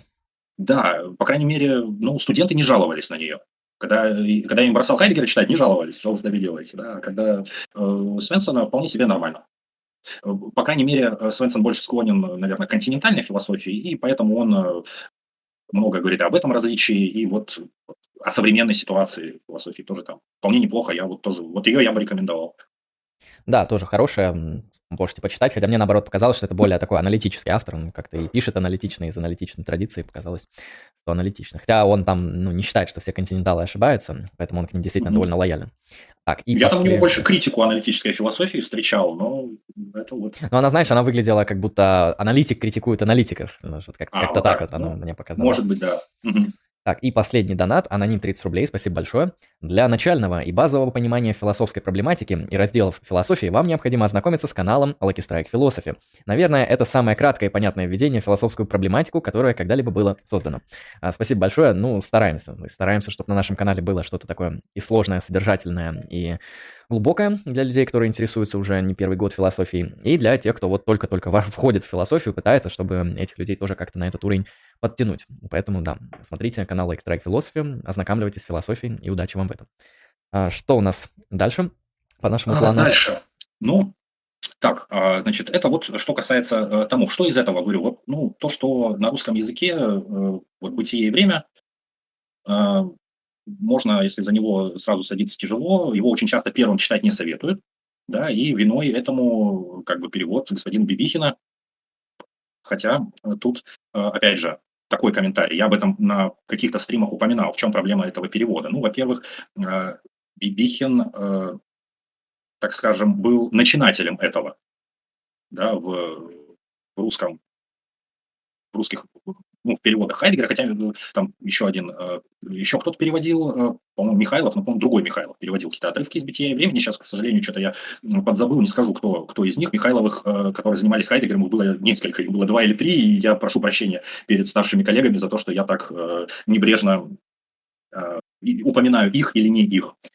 Так вот, во-первых, говорить о том, что перевод Бибихина полон отсебятины, это вопрос дискуссионный, потому что Бибихин во многом был филолог, и он пытался вот немецкий, немецкий текст, ну, не то чтобы дословно перевести, но смотрите, если кто-то хоть раз соприкасался с немецким, вы знаете, что в немецком словообразование, да, оно в принципе очень похоже на словообразование в языке русском. То есть есть корень, корневая основа, и к нему множество приставок, суффиксов и тому подобного в самых-самых разных формах. На самом деле, кстати, даже на этот счет, дефисы в текстах Хайдеггера, это на самом деле больше в переводах встречается, прежде всего в русских и в английских. На самом деле там просто длиннющие сложные слова. Вот. Хотя нет, сам Хайдеггер использовал такую форму написания, и так делали, и так многие писали. Гегель даже писал похоже, некоторые вещи похожим образом, и Фихте, но, тем не менее, что-то из этого в немецком оригинале выглядит как одно слово. И поэтому вот Бибихин в какой-то степени первопроходец искал, искал почву. Да? Традиция переводов Хайдеггера тогда еще не сложилась. Вот. Опять же, от себя она продиктована вот филологическими какими-то соображениями, как-то адаптировать этот под русский язык, под русскую речь. И, кстати, в связи с этим... Это и Бибихин, и, может быть, другие какие-то переводы. В связи с этим мы вот э, сталкиваемся с таким феноменом, как э, русское вот это постсоветское хайдеггерианство, когда коллеги э, начинают э, писать похожим образом вот эти вот словоконструкции через кучу дефисов, вот эти непонятные обороты и так далее. То есть копируется стиль, и временами это очень противно даже читать, я прошу прощения. Э, и, хотя, с другой стороны, я в какой-то степени понимаю, потому что я, например, сам, когда там, десять лет назад Хайдеггером занимался и пытался что-то писать, э, его стиль, он, его стиль, он настолько его собственный, да, что он тебя затягивает. И если он тебя сильно затянет, у тебя могут возникнуть большие проблемы. Ты сам начнешь думать, как он. Я имею в виду, вот так же в голове выстраивать свое мышление, словоконструкции и прочее, придумывать какие-то термины, и будешь писать так же. Это часто негативное влияние Хайдеггера. Вот. Баумейстер об этом в своих беседах говорил. И вот Бибихин в какой-то степени сам под это попал, потому что если мы читаем собственные тексты Бибихина, там, ну, они прикольные, кстати. Я что-то из этого, я помню, давно как-то что-то смотрел, это прикольно, приятно читать, ну да, такое вот ощущение, что это как будто Хайдеггер, но не Хайдеггер. Это не так отвратительно порой, как у некоторых других коллег, которые вот просто копируют стиль вот вслепую, но вот прям это Хайдеггер, но не совсем как будто бы, да. Так вот, и еще один момент очень важный, о котором я часто повторяю. Бибихин поставил себе целью как бы скопировать постранично «Бытие и время». То есть, грубо говоря, он делал такое издание, чтобы как минимум страницы оригинала совпадали со страницами перевода, чтобы можно было заниматься параллельным чтением. У меня издание «Бытия и времени» именно такое, вот, слово о сущем. Оно именно такое. Я не знаю насчет изданий э, академического проекта и, по-моему, еще, еще было какое-то издание э, старенькое, э, где просто буква «С» и «З» написаны красненьким. Но вот здесь полностью дублируется страница. И вот, вот оригинал. И здесь можно вот этот момент проследить. Соответственно, то есть мы можем с вами понять, что когда ты ограничиваешь себя подобными вещами, это заставляет тебя так или иначе подгонять, да, что-то под основной э, замысел. Причем э, тут местами даже пословесно. Я, я, я уже много раз на это смотрел и удивлялся. В этом смысле Бибихин прикольно сделал, хоть и усложнил порой читателям э, задачу. Вот поэтому перевод такой. И сегодня, когда мы говорим о Хайдеггере, уже сложилась определенная переводческая, не столько сложилась традиция, сколько мы просто упоминаем. Так, вот это присутствие, вот бибихиновский перевод Дазайн, например. Да? То есть в терминах Бибихина это вот так вот. Привыкли так, уже выбора другого нет. Это как, ну, как всегда бывает с переводами. Да? То есть мы до сих пор читаем, допустим, того же Аристотеля, в... привыкли читать Аристотеля в переводе Кубицкого, ну, как минимум, метафизику. Вот. Кто-то вспоминает перевод Розанова, но вот в академической среде, среди непрофессиональных антиковедов, филологов, классиков, я редко видел, что кто-то так... Точнее, нет, среди антиковедов к Розанову еще, может, обращаются, а когда просто коллеги там цитируют неоригинальный текст, то чаще всего это перевод Кубицкого, и э, хорош он или плох, тут вопрос очень дискуссионный, конечно, как это всегда и бывает. Ну, бывает и веселее вещи, есть перевод метафизики господина Маркова, это отдельный был мем, вот. Там даже запомнил цитату про то, как последователи антисфена зашли в тупик и тупят. Это потрясающий ну, перевод. Глубоко, я его не читал, да. я читал на него рецензии. Я читал на него рецензии от профессиональных филологов, классиков, это нечто. Вот. И поэтому, когда мы жалуемся на перевод, грех не жаловаться, но я думаю, так у нас это и останется. У нас переводческая деятельность и так штука неблагодарная. Поэтому вот бибихиновское «Бытие и время» такое, какое оно есть, и потому кажется, что его сложно очень читать. Хотя, если вы посмотрите бибихиновские переводы других текстов в сборнике... Так, сейчас, где там у меня... А, короче, в сборнике «Время и бытие» он выглядит так же, просто чуть толще. Стаканчик поставь. Вот, там легче читается немного. Лекции читаются еще легче. То есть, если вдруг вы открыли «Бытие и время» и не можете прочитать первые страницы... и хотите избавить себя от этого, почитайте у Хайдеггера что-нибудь другое. А, например, вот как я когда-то сделал э, лекции «Что зовется мышлением». Можно лекции по Ницше, кстати, вот, историко-философские студии. Всегда забавно. Но это с учетом того, что вы о Ницше хоть более-менее что-то знаете, окромя хайдеггеровской интерпретации, понятно, что э, это нужно учитывать. Э, чтобы просто воткнуться вот этот способ его философствования, как он там задает вопросы, как он ставит... какие акценты, его вот этот словесный аппарат и так далее, вот это схватится, и потом тоже «Бытие и время» без всяких преуведомлений может пойти гораздо легче, чем э, может э, показаться. Э, вот. Э, ну вот, можете почитать лекции, опять же, можно «Гераклит» с Парменидом почитать, если хотите, хотя мне не очень нравятся эти курсы лекций, они хорошие, но мне как-то они не очень, мне они не очень зашли, честно. Вот. Э, либо коротенькие какие-то статьи, но, тем не менее, самое главное, что все так или иначе сместится к бытию и времени. В любом случае. Что касается еще этого текста, что касается его подготовки и тому As подобного, как Хайдеггер к этому шел. Иногда, когда мы говорим о каком-то авторе, принято думать, что вот там он задумывал там давным-давно, там вот столько работал, там ля-ля-ля. Ну, вот, например, «Критика чистого разума» была написана именно так. Кант там больше десяти лет думал и потом за полгода наваял вот эту тамину. Хайдеггер работал не так. Хайдеггер в целом, он любил, он, он писал, но писал в основном в стол, потому что ну, письмо – это был способ его мышления, то есть письмо, там, ручная работа и так далее, но публиковаться он не любил. Ну и вообще все, публикация и однокоренное слово «публичность», то, что Хайдеггер тоже терпеть не мог. Отсюда, кстати, у него на видеозаписях так, так, такой сложный фейс. Если на фотографиях он еще улыбался, то на редких видеокадрах он, он боялся очень телевизора, он боялся камеры, такой он был лудит своего рода, да. А, ну так вот. А, так. А, ну вот. А, то есть нам кажется, что вот он готовил этот текст, думал его так назвать и так далее. Ничего подобного. А, он не любил писать тексты вот для публикации, вот даже его вот эти множество сборников с докладами, которые при жизни были опубликованы, это именно что сборники. То есть он все, что понаписал, где-то с докладом выступил, где-то еще что-то, вот собрал в кучку и издал. То есть там на тему языка, на тему мышления, на тему еще чего-то. А, И, в принципе, при жизни две работы можно выделить. Это, собственно, «Бытие и время» и «Кант и проблемы метафизики», которые он, он специально вот писал. Но, опять же, писал он их долго не обдумывая. Потому что как вообще получилось?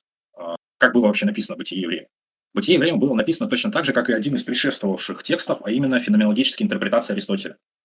В Марбурге освобождается кафедра. Не помню, там то ли кафедра, то ли должность.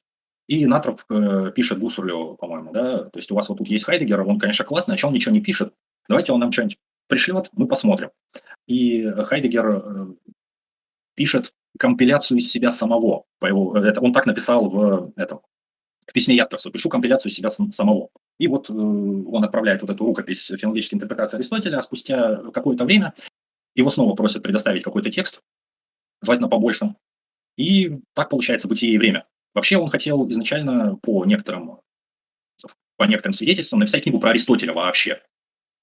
Но что-то пошло не так, и он по запросу из Фрайбурга уже, где освобождалась снова должность, то есть он, он работал, он начинал работать во Фрайбурге, потом какое-то время проработал в Марбурге, и потом снова вернулся во Фрайбург. И когда он возвращался, вот с него снова затребовали какой-то текст, и получилось то, что получилось, его компиляция из себя самого.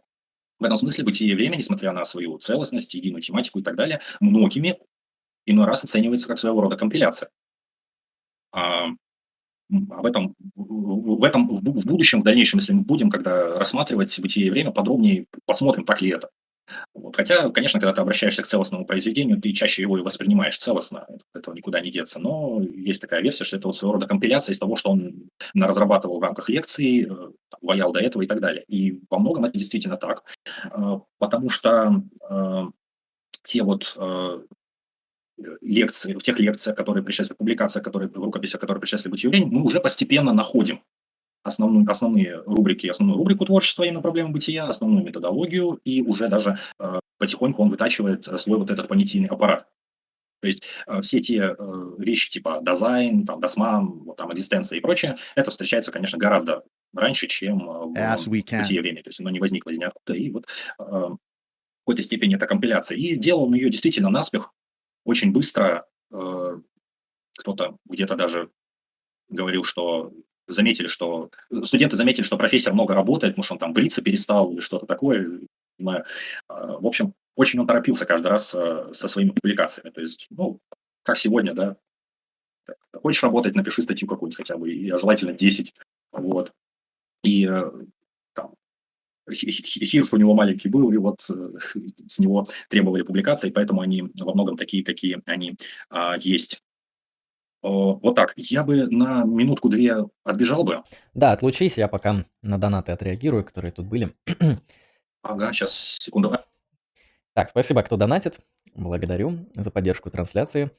Сейчас я отвечаю, пока Сергей отошел. Аноним, тридцать рублей. Я не читал, но уже противно. А вот знаете, я в свое время тоже решил, ну, наслушался этих кошмарных баек, что Хайдеггера вообще нельзя читать, что лучше про него слушать в пересказе, в статьях, и в конечном счете «Бытие и время» лучше не открывать. Но я сначала посмотрел много статей, каких-то лекций, и находил что-то обзорную литературу. Потом начал читать «Бытие и время». Нормально пошло на самом деле. То есть если вы в голове держите, что присутствие – это дизайн, то оно намного комфортнее читается. А те моменты, которые мутные, ну, я их скипал просто. И оно как-то там потом достраивалось пониманием. То есть Хайдеггер — это не такой аналитический текст, где нужно за каждое слово цепляться, пытаться прояснить. В некоторых моментах действительно нужно, но в целом важно его как бы прочитать, вот, погрузиться в это языковое повествование, и вам примерно будет ясно, с какими категориями вашего феноменального опыта он работает и как это можно осмыслять. То есть это не, не такое сложное чтиво, как кажется. Дорида, на мой взгляд, постранней. Сущий, тридцать рублей. Спасибо большое, Сущий. Чем сложнее философ, тем он умнее, а значит и лучше. Значит, самый крутой философ — это Гегель. Потому что Гегель, наверное, один из самых сложных по структуре. Благодарю за донат. Лемон, тридцать рублей. Че тупим? Зашли в тупик, есть выход. Ставим лайки трансляции. Это правда. Ставим лайки трансляции, отправляем друзьям, рассказываем им про Хайдеггера и изучаем вместе. К следующей трансляции, ко второй, которая будет в будущем, когда мы уже начнем разбирать э, смысл и структуру «Бытия и времени», прочитайте смысл и структуру «Бытия и времени», то есть начинайте читать «Бытие и время», у вас будет время ознакомиться с ним, чтобы прийти уже в материале. Так что да, ну Хайдеггер действительно сложный. Не такой простой, как кажется. Um, аноним, тридцать рублей. Пьянпот, можно с тобой познакомиться. Ну, думаю, она ответит uh, в чатике. Спасибо за тридцать рублей. Человек с ником Лемон пишет, пишет, пишет, пишет, пишет. И, ну я действительно писал, там мне нужно было ответить. Меня тут просто пацаны за гаражами пиво зовут пить. А я говорю, я за гаражами не могу, могу просто на лавочке. Они говорят, это как-то не по традиции. Но я говорю, ничего, традиции приходят и уходят, а пиво остается. В итоге мы договорились. Лемон, тридцать рублей. Хайдеггер получается желающая машина. Сборка, разборка, срез, поток. Дизайн, дизайн. Это верно. Ну, желающая машина Делеза – это вообще одно из самых необычных понятий в мире. Янпот, тридцать рублей. Лемон решил общаться с чатиком, как Херон. А я, да, поддерживаю, так сказать, активность в чате, чтобы вы там не погибали. тридцать рублей. Аноним, спасибо большое. Как боги не могут сдать... Так, как боги не могут знать радости смертных, их творений, так и смертные не могут понять радости свободы, но познают ее, только встав родоначальниками моделей, способных совершить скачок к физической смерти. Мне вот теперь страшно представить, чья это цитата, потому что по первому предложению, по первой части предложения я подумал, это что-то из античных каких-то греков, но потом как-то вот походу что-то современное. Спасибо за тридцать рублей. Это немножко, это немножко похоже, конечно, на Хайдеггера, но я слово «модель» меня очень смущает. Ну да. Аркадий Дизайн, шестьдесят рублей. Спасибо большое, Аркадий. Все хорошо, у меня салют. Это не, не те вещи, о которых вы подумали. Господа, как вы считаете, можем ли мы надеяться в ближайшие несколько лет получить таки нормальный перевод, э, ну вот, Беитзарджезурфилософии? Мой немецкий очень плохой, надеюсь, ты понял, о чем речь. Какие-нибудь слухи ходят в качестве, э, ходят в академической среде, или уж если навалили кучу, никто уже не будет возвращаться и разгребать? Как бы ответил на этот кейс, потому что я не знаю. Так, ну, Байкага у нас переводили во Владимире Дале, по-моему, Сагединов переводил. Я сам не успел купить себе экземплярчик. В электронке я не садился за это, то есть пока я к Хайдеггеру еще только-только снова возвращаюсь, пока я за это не садился, я читал только такую основательную критику всего перевода Шурбелевым, другим переводчиком Хайдеггера. Вот. А, или подождите, или нет, вру, не во Владимире Дале выходил Байтрага, он где черные тетради, этот, Гайдаровский. Гайдаровский это. Короче, это... издательство Института Гайдара, да. Вот. А, насчет того, что перевод Байтраги плохой, я ничего сейчас не могу сказать, но я так понимаю, донатер, видимо, читал и ужаснулся, наверное, судя по... По сказанному, да. Да, дочитал донаты. Мне, а, извиняюсь, еще такой момент. Мне кажется, тут э, я ничего не скажу, но бывают такие произведения, которые перевести очень трудно, потому что они сами такие. Э, я не специалист, но, по-моему... Э, как это, поминки по Финнегану Джойса, по-моему, только недавно допереводили, и там еще сверху еще больше комментариев, вроде бы как, я не разбираюсь в Джойсе. Или, например, «Бытие и события» Бадью так и не перевели. И я где-то слышал, опять же, тут это все слухи, что если «Бытие и события» нужно как бы просто поработать, текст вполне себе возможен к переводу, то, например, «Логики миров» Бадью якобы непереводимы. Но, опять же, тут я ничего не скажу. Понятно, что Джойс – это художественная литература, а Бадью – это Бадью, но тем не менее. Я такой пример привожу, что бывают такие тексты, которые невозможно перевести как-то нормально. Либо из-за особенностей языка, либо из-за особенностей самого текста. Ну, может, да, либо, либо будет как-то так, что будет перевод, и на каждую страницу перевода по пять страниц комментариев, и это тогда... Но это будет подключать уже не переводческую работу, а академическую работу. Тогда лучше уж просто отдельно монографию написать и не париться с переводом. В общем, да, наверное, у людей не особо есть мотивация да, такое что, делать. Потому, потому что тут еще, видишь, видите как, э, то, что Хайдеггер мог писать непонятный эзотерический и шизофренический бред, он мог это писать. То есть тут как бы не надо питать иллюзий. Вот, в этом смысле «Бытие и время», несмотря на какую-то сложность, это вполне себе академический текст. Вполне себе. Да, он вот этот текст как раз, на мой взгляд, такой самый... Самый доступный, на удивление, из других текстов Хайдеггера, где хотя бы есть за что зацепиться, где мысль ее просто... Нужно к языку привыкнуть, на самом деле, а дальше уже как-то пойдет. Так, еще один донат нам пришел. Аноним, тридцать рублей, спасибо большое. Какова цель всех усилий в преодолении смертных уз бессмертных правителей? Проще говоря, это освобождение от всех известных законов, божественных миров и черноморского тления. Вот такие красивые вещи нам присылает аноним. Спасибо, звучит очень сакрально, мистично, эзотерично и волшебно. Благодарю. Можем двигаться дальше? Ага. Ну вот, да, поздний Хайдеггер как раз характеризуется вот подобного рода языком. И тут, опять же, все вопрос, вопрос интерпретации, вопрос перевода, вопрос вкуса, склонности и так далее. То есть я иногда, когда читаю поздний текст, мы сейчас там с коллегами, с товарищами там, занимаемся медленным чтением Хайдеггера, как раз мы читаем его поздние доклады, и, ну, понятно, можно за любую фразу, за любое слово зацепиться и попытаться это как-то интересно истолковать, как это делал сам Хайдеггер. Но иногда я читаю, мне кажется, да ёпта, эс тэ. ну, ну, хватит там вот эти нагромождения и так далее. Плюс э, я еще высказывал такую, не то что гипотезу, высказывал э, такой момент, что э, Хайдеггер, особенно поздний, хотя это и в «Бытии и времени» встречается, он э, поэтичен не только вот в плане там, метафоричности, да, не в плане вот образности, он поэтичен в плане ритма своих текстов.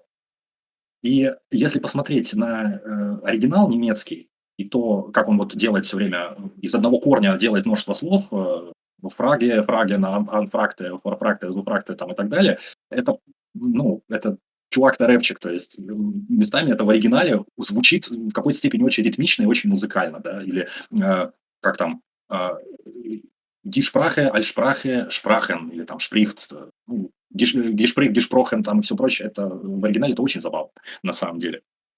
Вот. И этим тоже, это, это может быть одной из особенностей стиля, опять же, я не берусь наверняка это утверждать, это мое предположение, и я где-то толки об этом слышал, но э, конкретные исследования не читал. Хотя где-то вроде я на какую-то статью натыкался, там Хайдеггер, хип-хоп, что-то такое, как-то ну, лет десять назад, вот, там, я никогда, там какой-то рэпер пишет, я не, какой-то, ну, западный. Я никогда не интересовался философией, но когда я почитал Хайдеггера, я понял, что философия и хип-хоп это... Что-то одно, что-то близко. Это давно, это еще до всяких там, не знаю, простите, оксимиронов и прочих интеллектуальных, ну, вот прочих таких персонажей. Вот, задолго до этого, но не суть. Вот, и... Опять же, что касается, да, образности, опять же, поздних его текстов, я вот студентам, когда мы проходим, просто в курсе логики проходим определение, то есть как давать определение, ну, там, родовидовые, там, и прочее, и прочее, я просто предлагаю им нормальное определение родовидовое, и хайдеггерский язык – это дом бытия. Говорю, вот пример другого определения, или какого-нибудь другого, есть у него и более такие объемные, понятно, что это метафоры, и yes, прочее, они порой очень, очень забавны, где-то, вот, и вот у кого-то вот язык дом бытия, у кого-то может возникнуть, о, так, как глубоко, а кто-то, ну, что за хрень, простите, а плюс еще это, понабегут фанаты, хайдеггерианцы какие-нибудь, которые будут вот этим все время бросаться, бросаться, бросаться и замучают тебя просто. Я когда слышу язык дом бытия, я, наверное, на стримах уже это упоминал, меня просто порой бу, начинает колбасить, вот, особенно, не знаю, когда... Там сидят программисты, не знаю, кто-то из, и говорят про язык программирования, а кто-нибудь из коллег или из младших коллег говорит, а язык дом бытия. Короче, вот бредовые бывают такие ситуации странные. Короче, про бытие и время.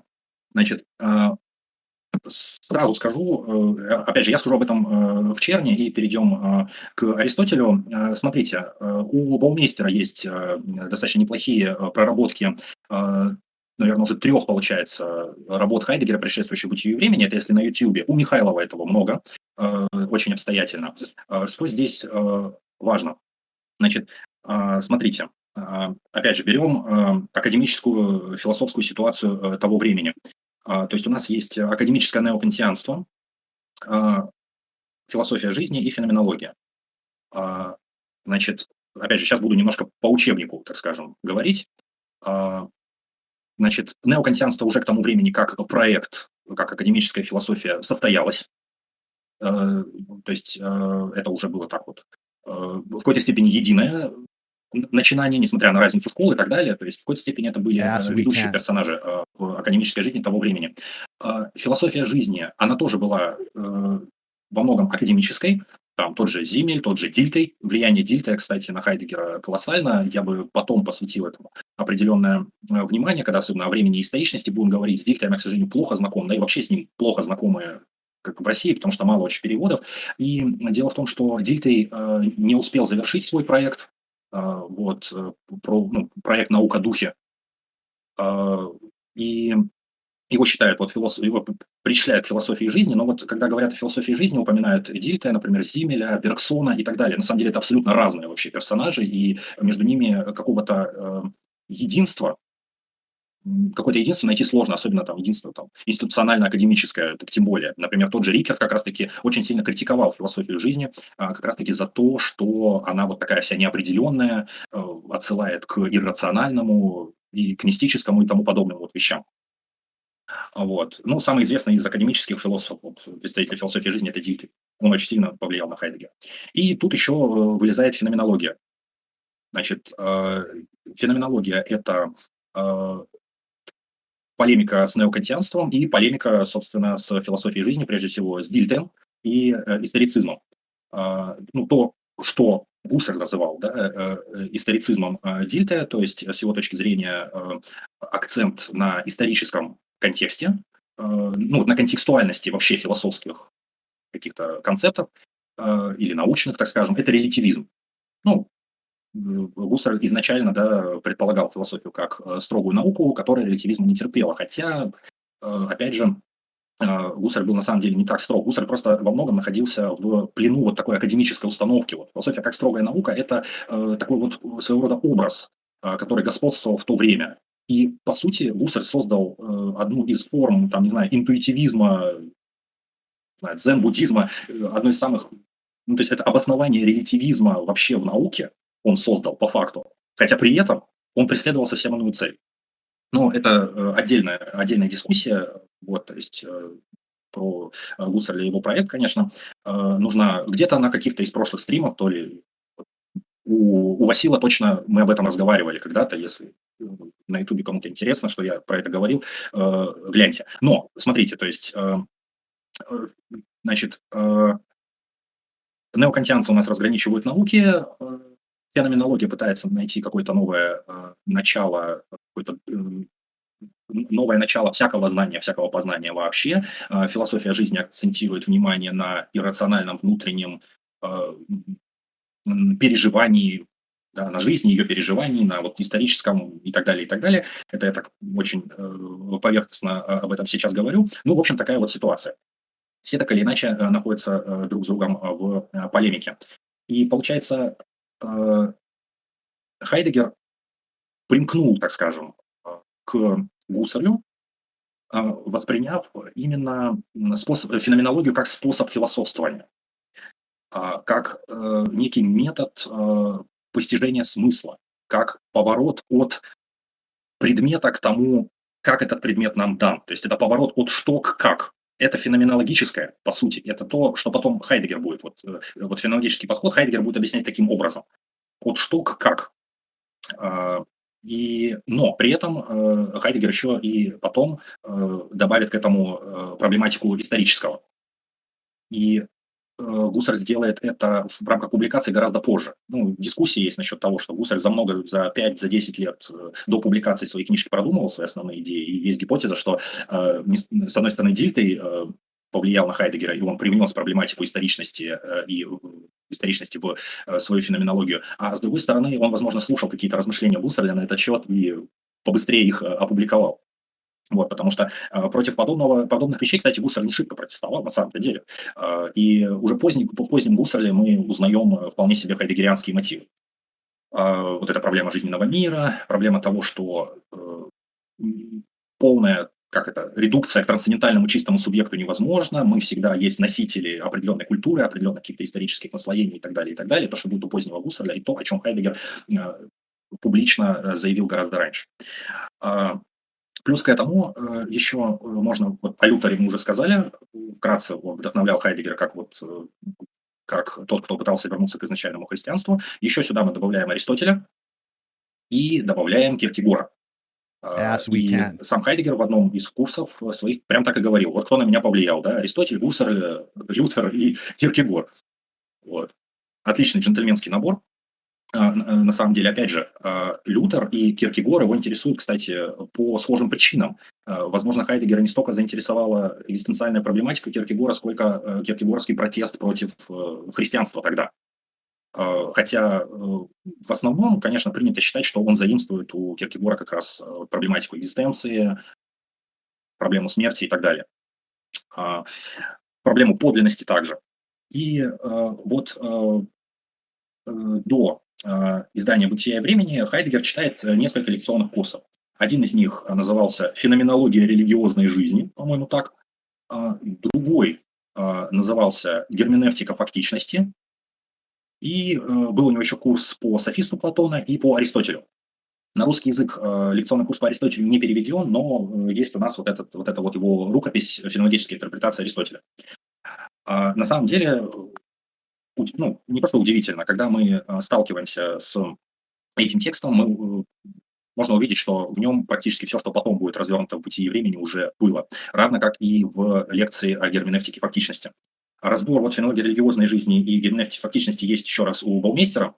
На русском языке этих текстов нет, но мы можем исходя из имеющегося у нас перевода филологических интерпретаций Аристотеля, а они были позже, ну вот увидеть, к чему он пришел незадолго до публикации «Бытия и времени». Собственно, текст этот у нас в России переводили, переводила его Наталья Артеменко. Текст этот достаточно краткий, и он демонстрирует вот такое мощное влияние Аристотеля на Хайдеггера. В чем оно заключается? Опять же, мы об этом говорили на одном из прошлых стримов. Что здесь стоит сказать? Во-первых, значит, в этом тексте его первая половина, первая половина, это вообще не об Аристотеле. Хайдеггер здесь размышляет насчет того, что такое философия, что значит философство, что такое философское исследование и так далее. И, значит, он говорит просто о том, что всякое истолкование должно исходить как из текущей ситуации, так и обращаться к исконному прошлому. Мы должны отдавать себе в этом отчет и брать какую-то перспективу. И тут я нашел вот эту классную фразу. Я вот Хайдеггера и некоторых других философов ну, где-то упрекал, где-то иронизировал относительно того, что они любят читать в, кни... в текстах то, чего в них нет. И я на это шутил. На самом деле Хайдеггер здесь спокойно это объясняет, причем на самом деле... Ну, на мой взгляд, аргумент защиты. Вот смотрите. А, вот. Я процитирую. Это просто для меня очень интересно и важно в какой-то степени.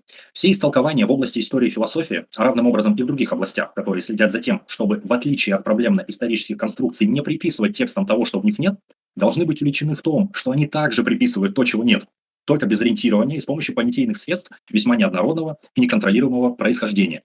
То есть, иными словами, он говорит, что тот, кто обвиняет его в том, что он находит в текстах то, чего у них нет, на самом деле то же самое делает. Просто он себе признается в этом, а остальные нет.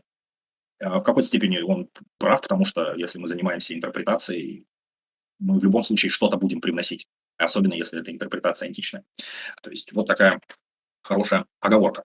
И вот уже в этом тексте мы видим, что предмет философского исследования – человеческое бытие. Das menschliche Dasein. Тут еще он говорит о... Он Dasein не отчеканивает вот так отдельно, он употребляет часто слово «человеческое». Вот. И это бытие исходит из того, что он называет фактической жизнью или фактичностью, или тем, что потом будет называться как «бытие в мире».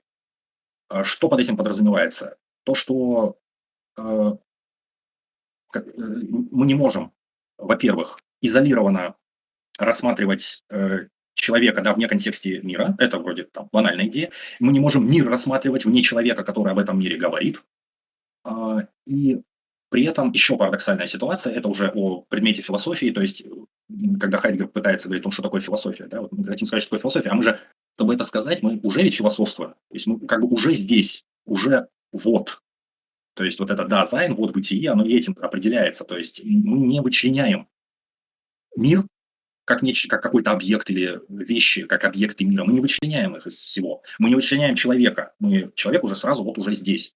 Еще до всяких... Э... То есть это будет важным моментом во введении в «Бытие и время». Мы до всякой теоретизации. Мы живем. До того, как мы там себе узнаем, как там устроен мир, там, с точки зрения науки, или с точки зрения там, философии, онтологии и так далее, это все вторично. Мы прежде всего вот здесь и сейчас живем. И он говорит, что именно к этому нужно обратиться. Далее. Сейчас. Так, так, так.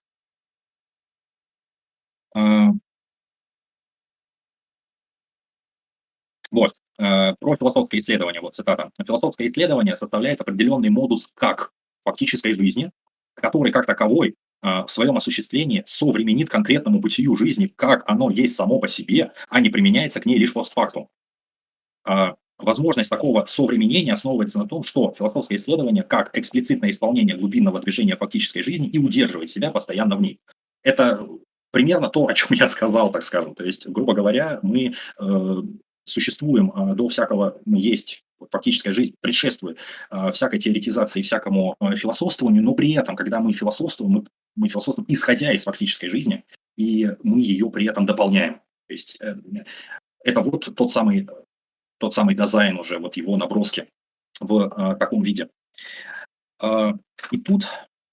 А, и чем обусловлена э, вот эта наша привязанность к э, вот этой фактической жизни, к фактичности? Опять же, это термин, просто вот пытаюсь его таким образом объяснить, ну, вот смотрите, почему, почему так мы всегда уже здесь в мире? Здесь э, Хайдеггеру приходит на помощь э, интенциональность из феноменологии, то есть э, человек, ну, у Гуссерля это сознание, оно всегда сознание о чем-то, оно на что-то направлено. Э, слово сознание, слово субъект Хайдеггер не использует, э, то есть для него это, опять же, лишнее теоретическое уже дополнение. Мы, если у Гуссерля мы пытаемся э, найти субъект, трансцендентальный субъект, который предшествует всему познанию, то у Хайдеггера наоборот, мир предшествует, ну, то есть не субъект предшествует, но потом уже субъект – это теоретический конструкт. Мы сейчас уже здесь, и здесь мы философствуем еще до вся- всякого разговора о субъективности. Предшествует э, этому вычленению субъекта, предшествует вот эта наша фактическая жизнь, и в ней мы направлены на мир. То есть, и, но вместо вот интенциональности Хайдеггер использует уже здесь слово «заботливость» или «забота». В какой-то степени забота – это истолкование, вот перевод какой-то гуссерлевской интенциональности. Почему? Забота имеется в виду то, что мы охвачены миром, охвачены сущим. Мы уже как-то к этому миру относимся. И э, при этом, с одной стороны, он здесь двояко показывает, э, с одной стороны, э, мы всегда направлены на вещи, мы направлены еще сами на себя, потому что мы философствуем, задаемся вопросами и так далее. И вещи затягивают нас в себя. Мир.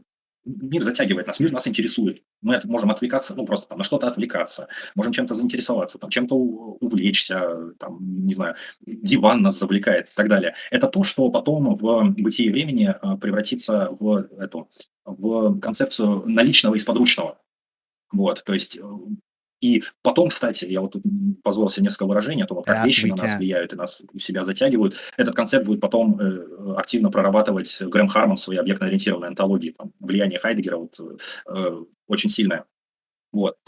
То есть э, мы как-то всегда уже есть в мире, мы как-то с ним относимся, как-то мы, мы озабочены, короче, жизнью. Вот. Мы не можем быть, э, не, как скажем, каким-то отвлеченным, эскапированным. То есть хиконом, по Хайдеггеру хиконом быть невозможно. Даже если ты спрятался от мира, все равно мир тебя тянет. Не потому, что ты там хочешь в него вернуться, а именно потому, что ты стал хиковать. Именно вот ты хочешь вот уйти от этих вещей, потому что они тебя затягивают. Это, кстати, очень, ну, это у Кьеркегора подобное есть тоже. Вот. И вот, значит, мир у нас, мы озабочены миром. Мир представляет собой такое вот разделение троякое, тоже это будет потом бытие и время на мир окружающий, совместный мир, бытие с другими и мир самого себя. Вот. То есть и, в принципе, вот окружающий мир – это как раз наличное и сподручное бытие, совместный мир, бытие с другими – это то, что связано с дасман, да, и мир самого себя – это речь вот о подлинной, подлинном бытии, о подлинной экзистенции. И вот он говорит о том, что мы в этом мире можем… Мы, мы в этом мире, мы им охвачены, и потому мы склонны к падению. Фаль, фален, вот и однокоренные слова он использует. Падение, от падения и множество других откоренных. Под падением имеется в виду, ну, где-то разрушение, наверное.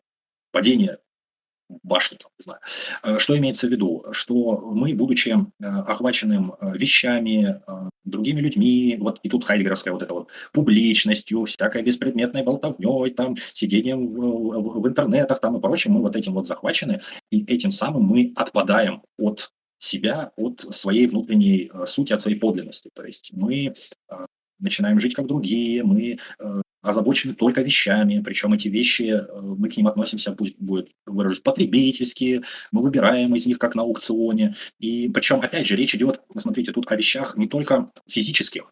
Почему Хайдеггер не любил, например, слово «мировоззрение»? То есть мировоззрение – это набор готовых каких-то таких конструктов, да, которые человек может, а вот хочу, вот, вот пойду туда, пойду туда, и вот множество всяких вот взглядов на мир нам предлагают.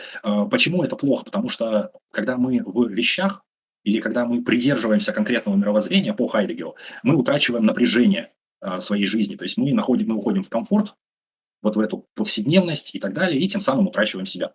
Подробнее об этом вот в «Бытии и времени» уже будет, мы об этом поговорим, просто это уже здесь, вот в интерпретациях э, Аристотеля, он все это пишет достаточно кратко, э, емко, кстати, текст сложный именно из-за своей краткости. То есть тут я уже несколько цитат привел, написано заковыристо где-то, и местами очень много терминов избегать пытался.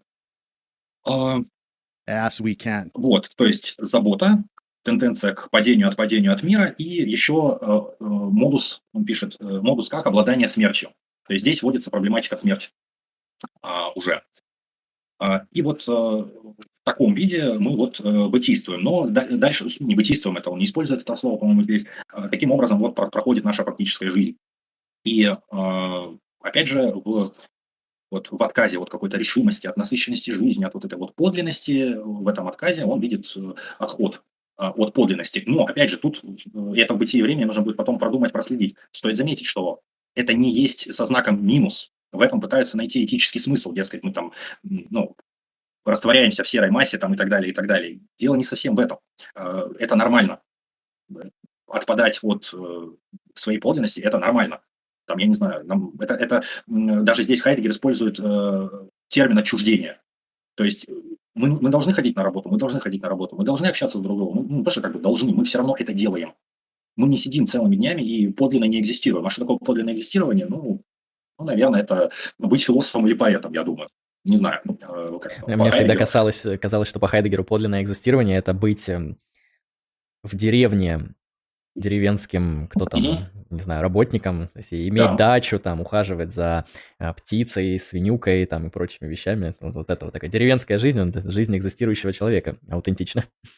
Да, потому что это, кстати, некоторые интерпретации Хайдеггера на самом деле на этом завязаны. То есть, когда мы смотрим вот общий контекст его жизни, он же из деревенщины. Соответственно, есть определенная напряженность, да, вот между, ну, разница между деревенской и городской жизнью. Вот там, вот эти вот городские, они там это, э, охвачены вот, ну, не охвачены вещами, у них вот эти культивируются типичные буржуазные добродетели, там, и, не знаю, как это, буржуазные ценности и так далее. В этом смысле э, вот отсюда хайдеггеровский вот, это, вот этот традиционализм, отсюда его вот эта антибуржуазность, отсюда его вот эта укорененность, вот эта тоска по вот этим горам, долам, лыжам, проселочным дорогам, крестьянам и прочим. То есть он в этом мире сам, кстати. Вот на самом деле тут э, такой интересный момент, что он в этом видит подлинность, хотя на самом деле это то, во что он утянут. Э, да, и он, ему там комфортно. Хотя, с другой стороны, он в крестьянской жизни комфорта не находил, потому что, ну, простите, если у тебя там дача, то ты никуда не денешься, на ней будешь всегда работать. И в какой-то степени вот эта идея постоянного напряжения, работы, труда и так далее, она у Хайдеггера сохранится и будут, будет, кстати, еще э, так вот звонить в его ректорской речи знаменитой, когда э, после вступления э, в партию он стал ректором Фрайбургского университета. И отсюда, кстати, находят истоки вот этого вот хайдеггеровского падения вот, в соответствующие политические э, координаты.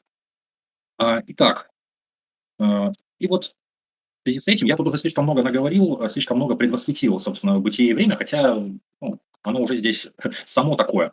Короче, если кратко, это будет дублировано во введении. То есть, грубо говоря, мы э, философствуем, исходя из самих себя, из своей э, фактической жизни, э, в которой мы уже как-то вот находимся, и мы уже с этим миром как-то соотносимся до всякого теоретизирования, до всякого философствования. Э, мы уже как-то к этому миру э, расположены, мы на него как-то настроены, потом тоже будет такой э, термин. Мы там... преднаходим себя. И в этом смысле э, мы уже как-то, мы, мир нам уже как-то понятен. Отсюда хайдеггеровский термин «предпонимание». И вот он говорит о герменевтике фактичности. Что значит герменевтика? Герменевтика, да, там, экзегетика, истолкование там, текстов или там, феноменов культуры. Нет, мы должны истолковывать собственную фактическую жизнь. Э, в принципе, не знаю, я тут много параллелей нахожу с феноменологической дескрипцией, да, то есть, э, или здесь можно даже обнаружить, э, опять же, это просто моя аналогия, э, философия обыденного языка. Э, вот. Почему Райл более или менее относился нормально к Хайдеггеру? Ему понравилось, э, что Хайдеггер э, не использует гуссерлевскую терминологию, а использует вот этот вот деревенский жаргон. И это, конечно, забавно и непонятно, но в этом плане Хайдеггер молодец, потому что обращается вот к чему-то обыденному, простому. Кстати, поэтому, кстати, Хайдеггер эти все... термины и выдумывал свои, просто потому что э, если мы хотим описать дотеоретическое, дофилософское мышление пребывания в мире, мы должны как-то попытаться отойти от привычных э, пониманий там субъект, объект, э, о наших представлениях о человеке и так далее. Это то, вот, попытка из, э, избавиться, не, не избавиться, попытка э, отойти от этих терминов, от теории, от всех теорий э, и философских концепций, которые, которые нам достались в наследство. Это то, что Хайдеггер назовет деструкцией метафизики, то есть или деструкцию понятий метафизики и так далее. И вот мы, значит, сейчас, то есть мы, и, и вот про герменевтику, и мы истолковываем не книжку, не произведение искусства, мы истолковываем еще раз в этом смысле собственную жизнь. И мы должны пытаться найти в ней наиболее подлинные, так скажем, моменты. И здесь он берет Аристотеля, потому что, по его мнению, на Аристотеле, Аристотелем завершается греческая мысль, по его мнению. Так, и Сергей у нас пропал. Эм, окей, сейчас вернется. Наверное, вылетело что-то. Давайте пока отвечу на донаты, которых тут набежало. Спасибо большое за донаты. Э, Сергей, э, вы танцуете? Да, тут донат пришел. Сергей, вы танцуете.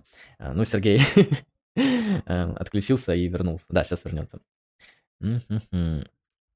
Так, вот тут содержательный вопрос. Тогда сейчас я у Сергея спрошу, прерваться ли на них. Так, да, алло, я, алло, я, я вернулся. Да-да-да, у меня опять Discord перезагрузился. Угу. Давайте к вопросам, да. Да, давай прервемся на донаты, чтобы потом их успеть ответить. Сергей, аноним тридцать рублей. Сергей, вы танцуете? Не знаю. Ну, сейчас, я думаю, нет. Сейчас нет, профессионально танцами нет. Нет, я неуклюжий. Аркадий Дизайн, тридцать рублей, спасибо большое. Еще такой вопрос по бытии и времени. Правильно ли я понял, что бытия как такового Хайдеггер в своем произведении так и не дошел? До бытия как такового Хайдеггер не дошел. Временность – это бытие сущего вида присутствия, но бытие как таковое не временность и не время. В скобочках четверица. Надеюсь, вопрос понятен, потому что я а. только уловил, что... Только уловил вот первую часть, то что до бытия как такового Хайдеггер не дошел в бытии и времени. Сейчас. Так, так, так. Я скажу. По, по поводу того, что не дошел, да, это действительно так. То есть, смотрите, вот самое начало, эпиграф к бытию и времени, вот отрывок из софиста Платона, и вот он, он здесь говорит. Та-та-та-та-та, вопрос о смысле бытия надо поставить заново. Находимся мы ли сегодня хотя бы в замешательстве от того, что не понимаем выражение бытия никоим образом. И значит, надо тогда прежде всего сначала опять пробудить внимание к смыслу этого вопроса. Привет Бибихину. В конкретной разработке вопроса о смысле бытия назначение ниже следующей работы. В интерпретации времени как возможного горизонта любой понятности бытия вообще ее предварительная цель. Ориентация на такую цель, заключенная в таком намерении и потребное для него разыскание и путь к этой цели, нуждаются во вводном прояснении. И вот Ахутин в своей лекции, и в принципе, как я тоже вижу «Бытие и время», это вводное прояснение к постановке вопроса о бытии. А, то ну, есть, по- и... Получается, даже не было задачи ответить на вопрос, а только подвести, как минимум. Да, то есть, если на опережение мы говорим о бытии и времени, то он говорит так, мы задаемся о том, что значит быть. То есть, это вопрос о смысле бытия. Чтобы э, вопрос должен быть поставлен. Чтобы поставить вопрос и так далее. И мы только подступаем вот к этому. Он каждый раз mm-hmm. говорит, что мы только-только вот начинаем. И он все время потом, когда говорит о бытии и времени, говорит, что это была лишь попытка, попытка постановки вопроса или, не знаю, преуведомление к попытке постановки вопроса, и она у него типа не очень удалась. Понял. Так, следующий. Вот. А, что, а что касается второй, второй части, то да. это, это, возможно, то, к чему он пришел в позднем творчестве, потому что никакой четверицы до... не знаю, до тридцатых точно годов, я не помню, если вы Райгнесе об этом, но э, вот про четверицу я вообще читал только в одном, в докладе «Вещь». Я, а это доклад, по-моему, года пятидесятого, по-моему. То есть и тут, э, там потом он будет по-иному бытие как-то трактовать, он будет писать бытие через Y, он будет писать бытие зачеркнутым, там черт ногу сломит, я сейчас об этом подробно не скажу. Спасибо. Следующий донат, аноним тридцать рублей. Я запарился, правда, в более другом контексте. А, ничего, вот мы сейчас, как говорится, перешли почти к самой сути. Аноним тридцать рублей. Что почитать о Хайдеггере на иврите? А, почитай «Бытие и время» на иврите, думаю, отличный перевод. Ну, главное, не на русском, а там уже как повезет. Лемон, тридцать рублей. Рекомендую почитать Карла Лемона «Рецепция к Хайдеггеру в теологии тысяча девятьсот восемьдесят первого года». Да, это действительно великолепная работа нашего знаменитого философа Карла Лемона. Всем, всем советую. Интересный факт. тридцать рублей. Спасибо большое. Хайдеггер оказал большое влияние на японскую философию. Японские философы, такие как Хадзиме Танабе и Кейдзи Нишитани, учились у него в течение нескольких лет. Интересно, интересно. Незнаком, но говорят, да. Я там, я там даже у него в, где-то в оглавлении каких-то вот этих заметок там видел что-то про какого-то Кодзиму. Вот. Ну, наверное, тот, который там игры компьютерные делает, да, вот он, наверное. Уничтожение деда, тридцать рублей. А когда про Хайдеггера начнется? Ну вот, сегодня. Спасибо за тридцать рублей. За-бота. Ну, в смысле, за бота. Умозаключение – тюрьма для разума. Звучит глубоко, по-гегелевски. Аноним – тридцать рублей. Если ты спрятался от мира, то мир спрятался в тебя. А это уже прям солипсизм. Аноним – тридцать рублей. Просто так. Спасибо за поддержку. Конкурс статей по метафизике на Lucky Strike Philosophy. семьдесят один рубль. А, ну да, кстати, спасибо, что задонатили. Напомню тогда про конкурс, раз про это сказали. Наш проект объявляет конкурс статей по общей метафизике. Срок подачи работ с первого сентября по первого ноября две тысячи двадцать второго года. Победитель будет определяться голосованием философского жюри, которое будет собрано специально для этих целей к ноябрю. Да, вы можете найти более подробные требования по статьям в нашем паблике ВКонтакте Lucky Strike Philosophy по ссылке в описании к этой трансляции. Спасибо большое за семьдесят один рубль и участвуйте в конкурсе, пока есть время. Аноним шесть рублей. Не знаю, как это получилось, но шесть рублей. Всякая природа довольна, когда шествует благим путем. Ну а как иначе? Спасибо большое. А много ли у нас еще осталось из сегодняшнего? Потому что я бы хотел понемножку закругляться, чтобы, да. Да, чтобы не растягивать на сто лет. Да, да. Ну, я тут немножко затянулся. Я тогда завершу, вот, пожалуй, Аристотеля. Вот, значит, так вот, и когда, а, вот, почему Аристотель, да, потому что он э, завершение греческой философии, он э, содержится в схоластике и так далее, и так далее, ну, то есть вот такая важная, да, для Хайдеггера фигура, э, из которого многие все черпают. И он, вот, исходя из такой интерпретации, предлагает э, рассмотреть э, шестую, шестую книгу Никомахова этики, книга Дзета, э, начало метафизики и отрывки из физики. Я э, вкратце, так сейчас скажу, про Никомахову этику. А, в чем берет из Никомаховой этики, и это потом, что потом у него аукнется, да, в «Бытии и времени». А, чему посвящена шестая книга Никомаховой этики? Она посвящена э, так называемым ноэтическим добродетелям. Да? А, вот, а, и а, ноэтические добродетели а, – это те добродетели, которые связаны очень так грубо с постижением истины. Да? И по Аристотелю человек может пребывать в истине или истинствовать. Это буквальный перевод греческого слова «алетеин», это глагол от «алетея» – «истина». Истинствовать пятью способами. И вот эти пять способов Хайдеггер их интерпретирует как пять способов отношения к миру. Это... Что это у нас? Вот. Первое – это искусство, но искусство – это перевод наш слова «техне».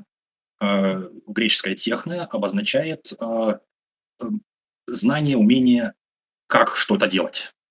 То есть… Ноу-хау это... райловский.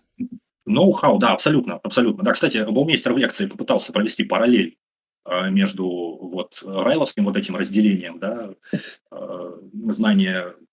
Как там, знание «о» и знание «как», да? Знание, знание «что», «что» и знание «как», да. Да-да-да.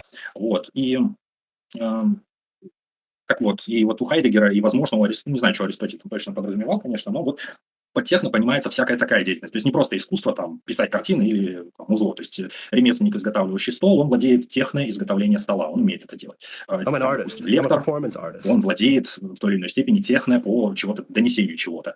При этом техно это может быть как праксис, то есть воспроизведение чего-то или просто что-то делание, или поэзис, то есть создание чего-то нового, какого-то творчества.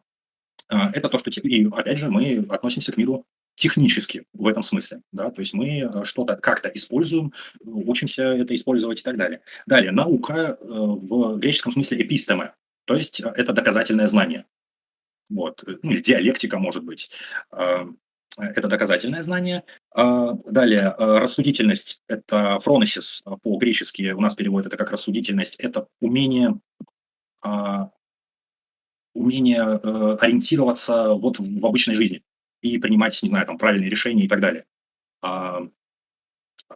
У Аристотеля это такая добродетель, не знаю, судей или политиков, да, кто, вот, исходя из вот текущей жизни, может как-то ориентироваться, принимать правильные решения. И потом это мудрость София. Чем мудрость София, то есть то, что называется, или мы сейчас называем там философией или метафизикой, мудрость София – это знание первопричины, первоначал. Эпистема – это знание доказательное, оно постепенно идет. А София – знание первоначал. Они уже потом через цепистины как-то э, согласуются, э, дедуцируются. И нус или ум – это что-то типа, э, э, вот Хайдеггер говорит, чистое внятие как таковое. Ну, это про- просто способность разума. Это, по-моему, то, что сейчас в философии называется интуиция, когда у тебя вот непосредственное понимание каких-то вещей. Э, возможно, возможно, потому что э, у Аристотеля в Никомаховой этике об этом ничего нет.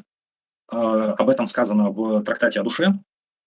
Вот. И, опять же, тут различные интерпретации. Опять же, термин «нус» в греческой философии, он имел множество значений, то есть от простого, простого рассудка до интуиции и вплоть до божественного «нуса». Да?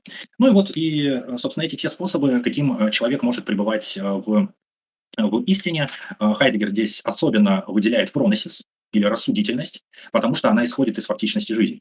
Для него это очень важно, и для него в какой-то степени это даже как бы важнее, чем София, то есть мудрость, знание первопричины, первоначала. София здесь вторична, хотя, как мы знаем, Аристотель больше отдавал преимущество именно этому, именно этому способу, да, истинствования.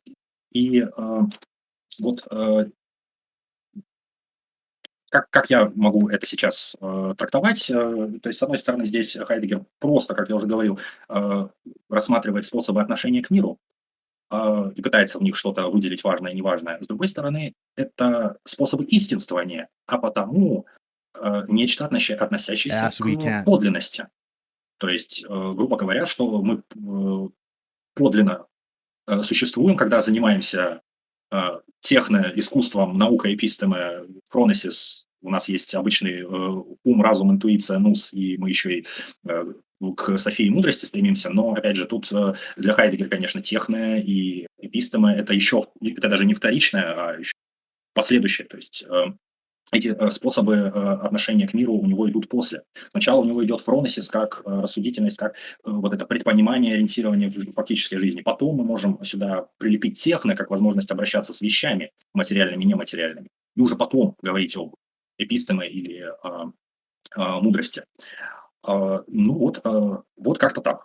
Э, затем э, в той или иной форме это все э, перейдет э, в «Бытие и время». Uh, да, то есть uh, в разговор о uh, техне uh, где-то будет uh, связываться с разговором о наличном и с подручном, uh, поэтому Хайдеггер везде в примеры приводит инструменты, не только потому, что он там yes, такой фанат uh, работяга, но потому что это еще связано с техно, да, с инструментальным отношением uh, к миру. Он будет говорить о uh, бытии с другими, то есть о бытии с другими, тут имеет место фронесис, рассудительность, да, uh, ориентация в обычной жизни среди других, ну и уже потом там что-то связанное с философией. В общем, вот так. То есть, в принципе, я где-то это громко-не громко, но, на мой взгляд, то есть вот феноменологическая интерпретация Аристотеля – это такой своеобразный черновик «Бытия и время», который будет развернут, дополнен разговором о времени, кстати, там отдельная вещь, и, и будут развернуты некоторые моменты, связанные со, с бытием к смерти.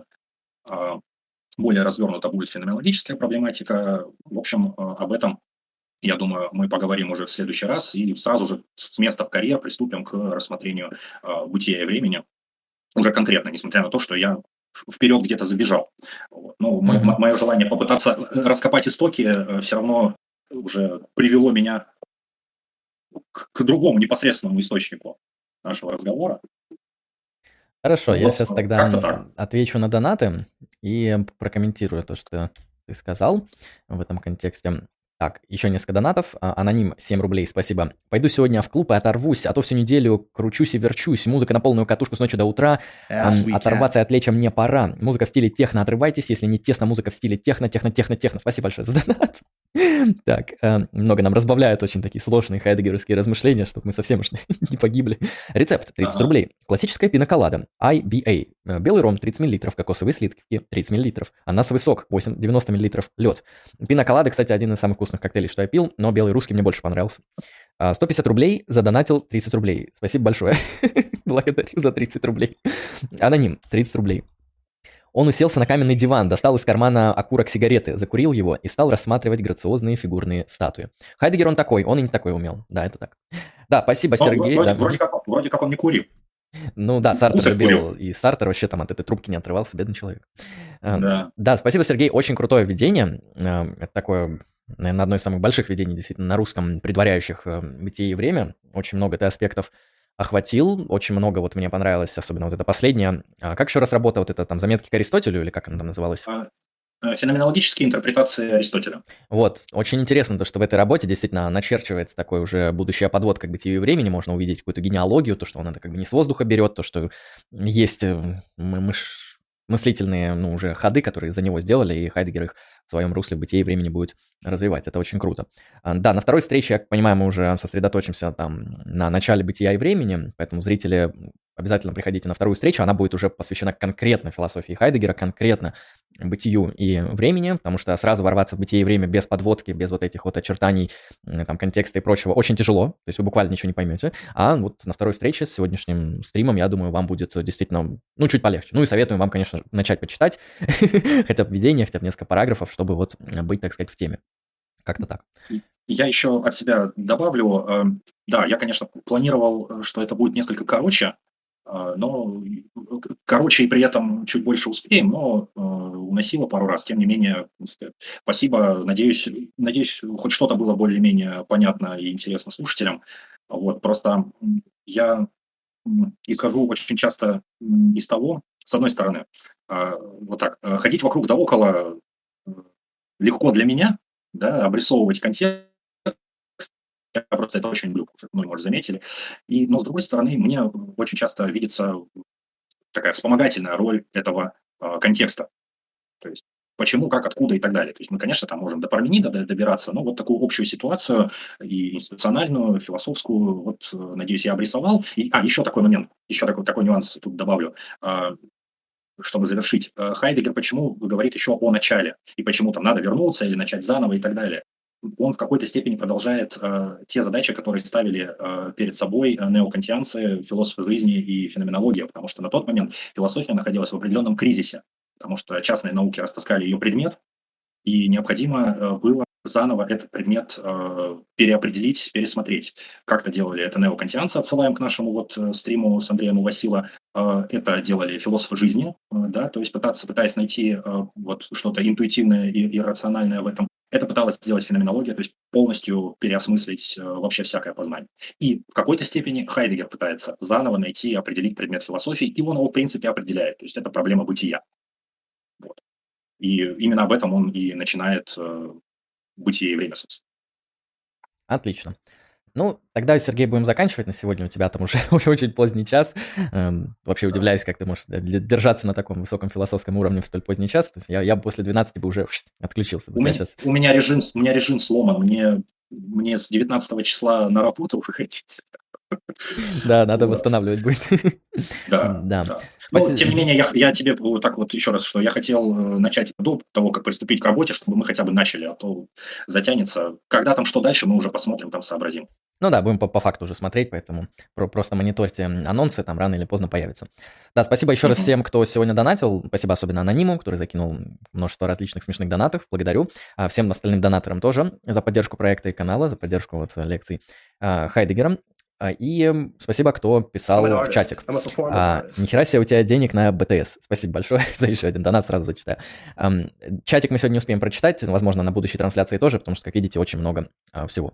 Надеюсь, было интересно. Обязательно распространяйте трансляцию, ставьте лайки, присылайте донаты в будущем, оформляйте спонсорство на Бусти. Кому нужно, записывайтесь ко мне на консультации. Ну, может быть, не по Хайдеггеру, ну, там, по аналитической философии. Yes, а, пишите, если что, Сергею в личные сообщения ВКонтакте. Там, может, есть, может, вам литература нужна будет или что-нибудь прояснить. Уточните, я думаю, Сергей, если будет время, то он обязательно ответит, там ссылочка на его ВК также находится в описании.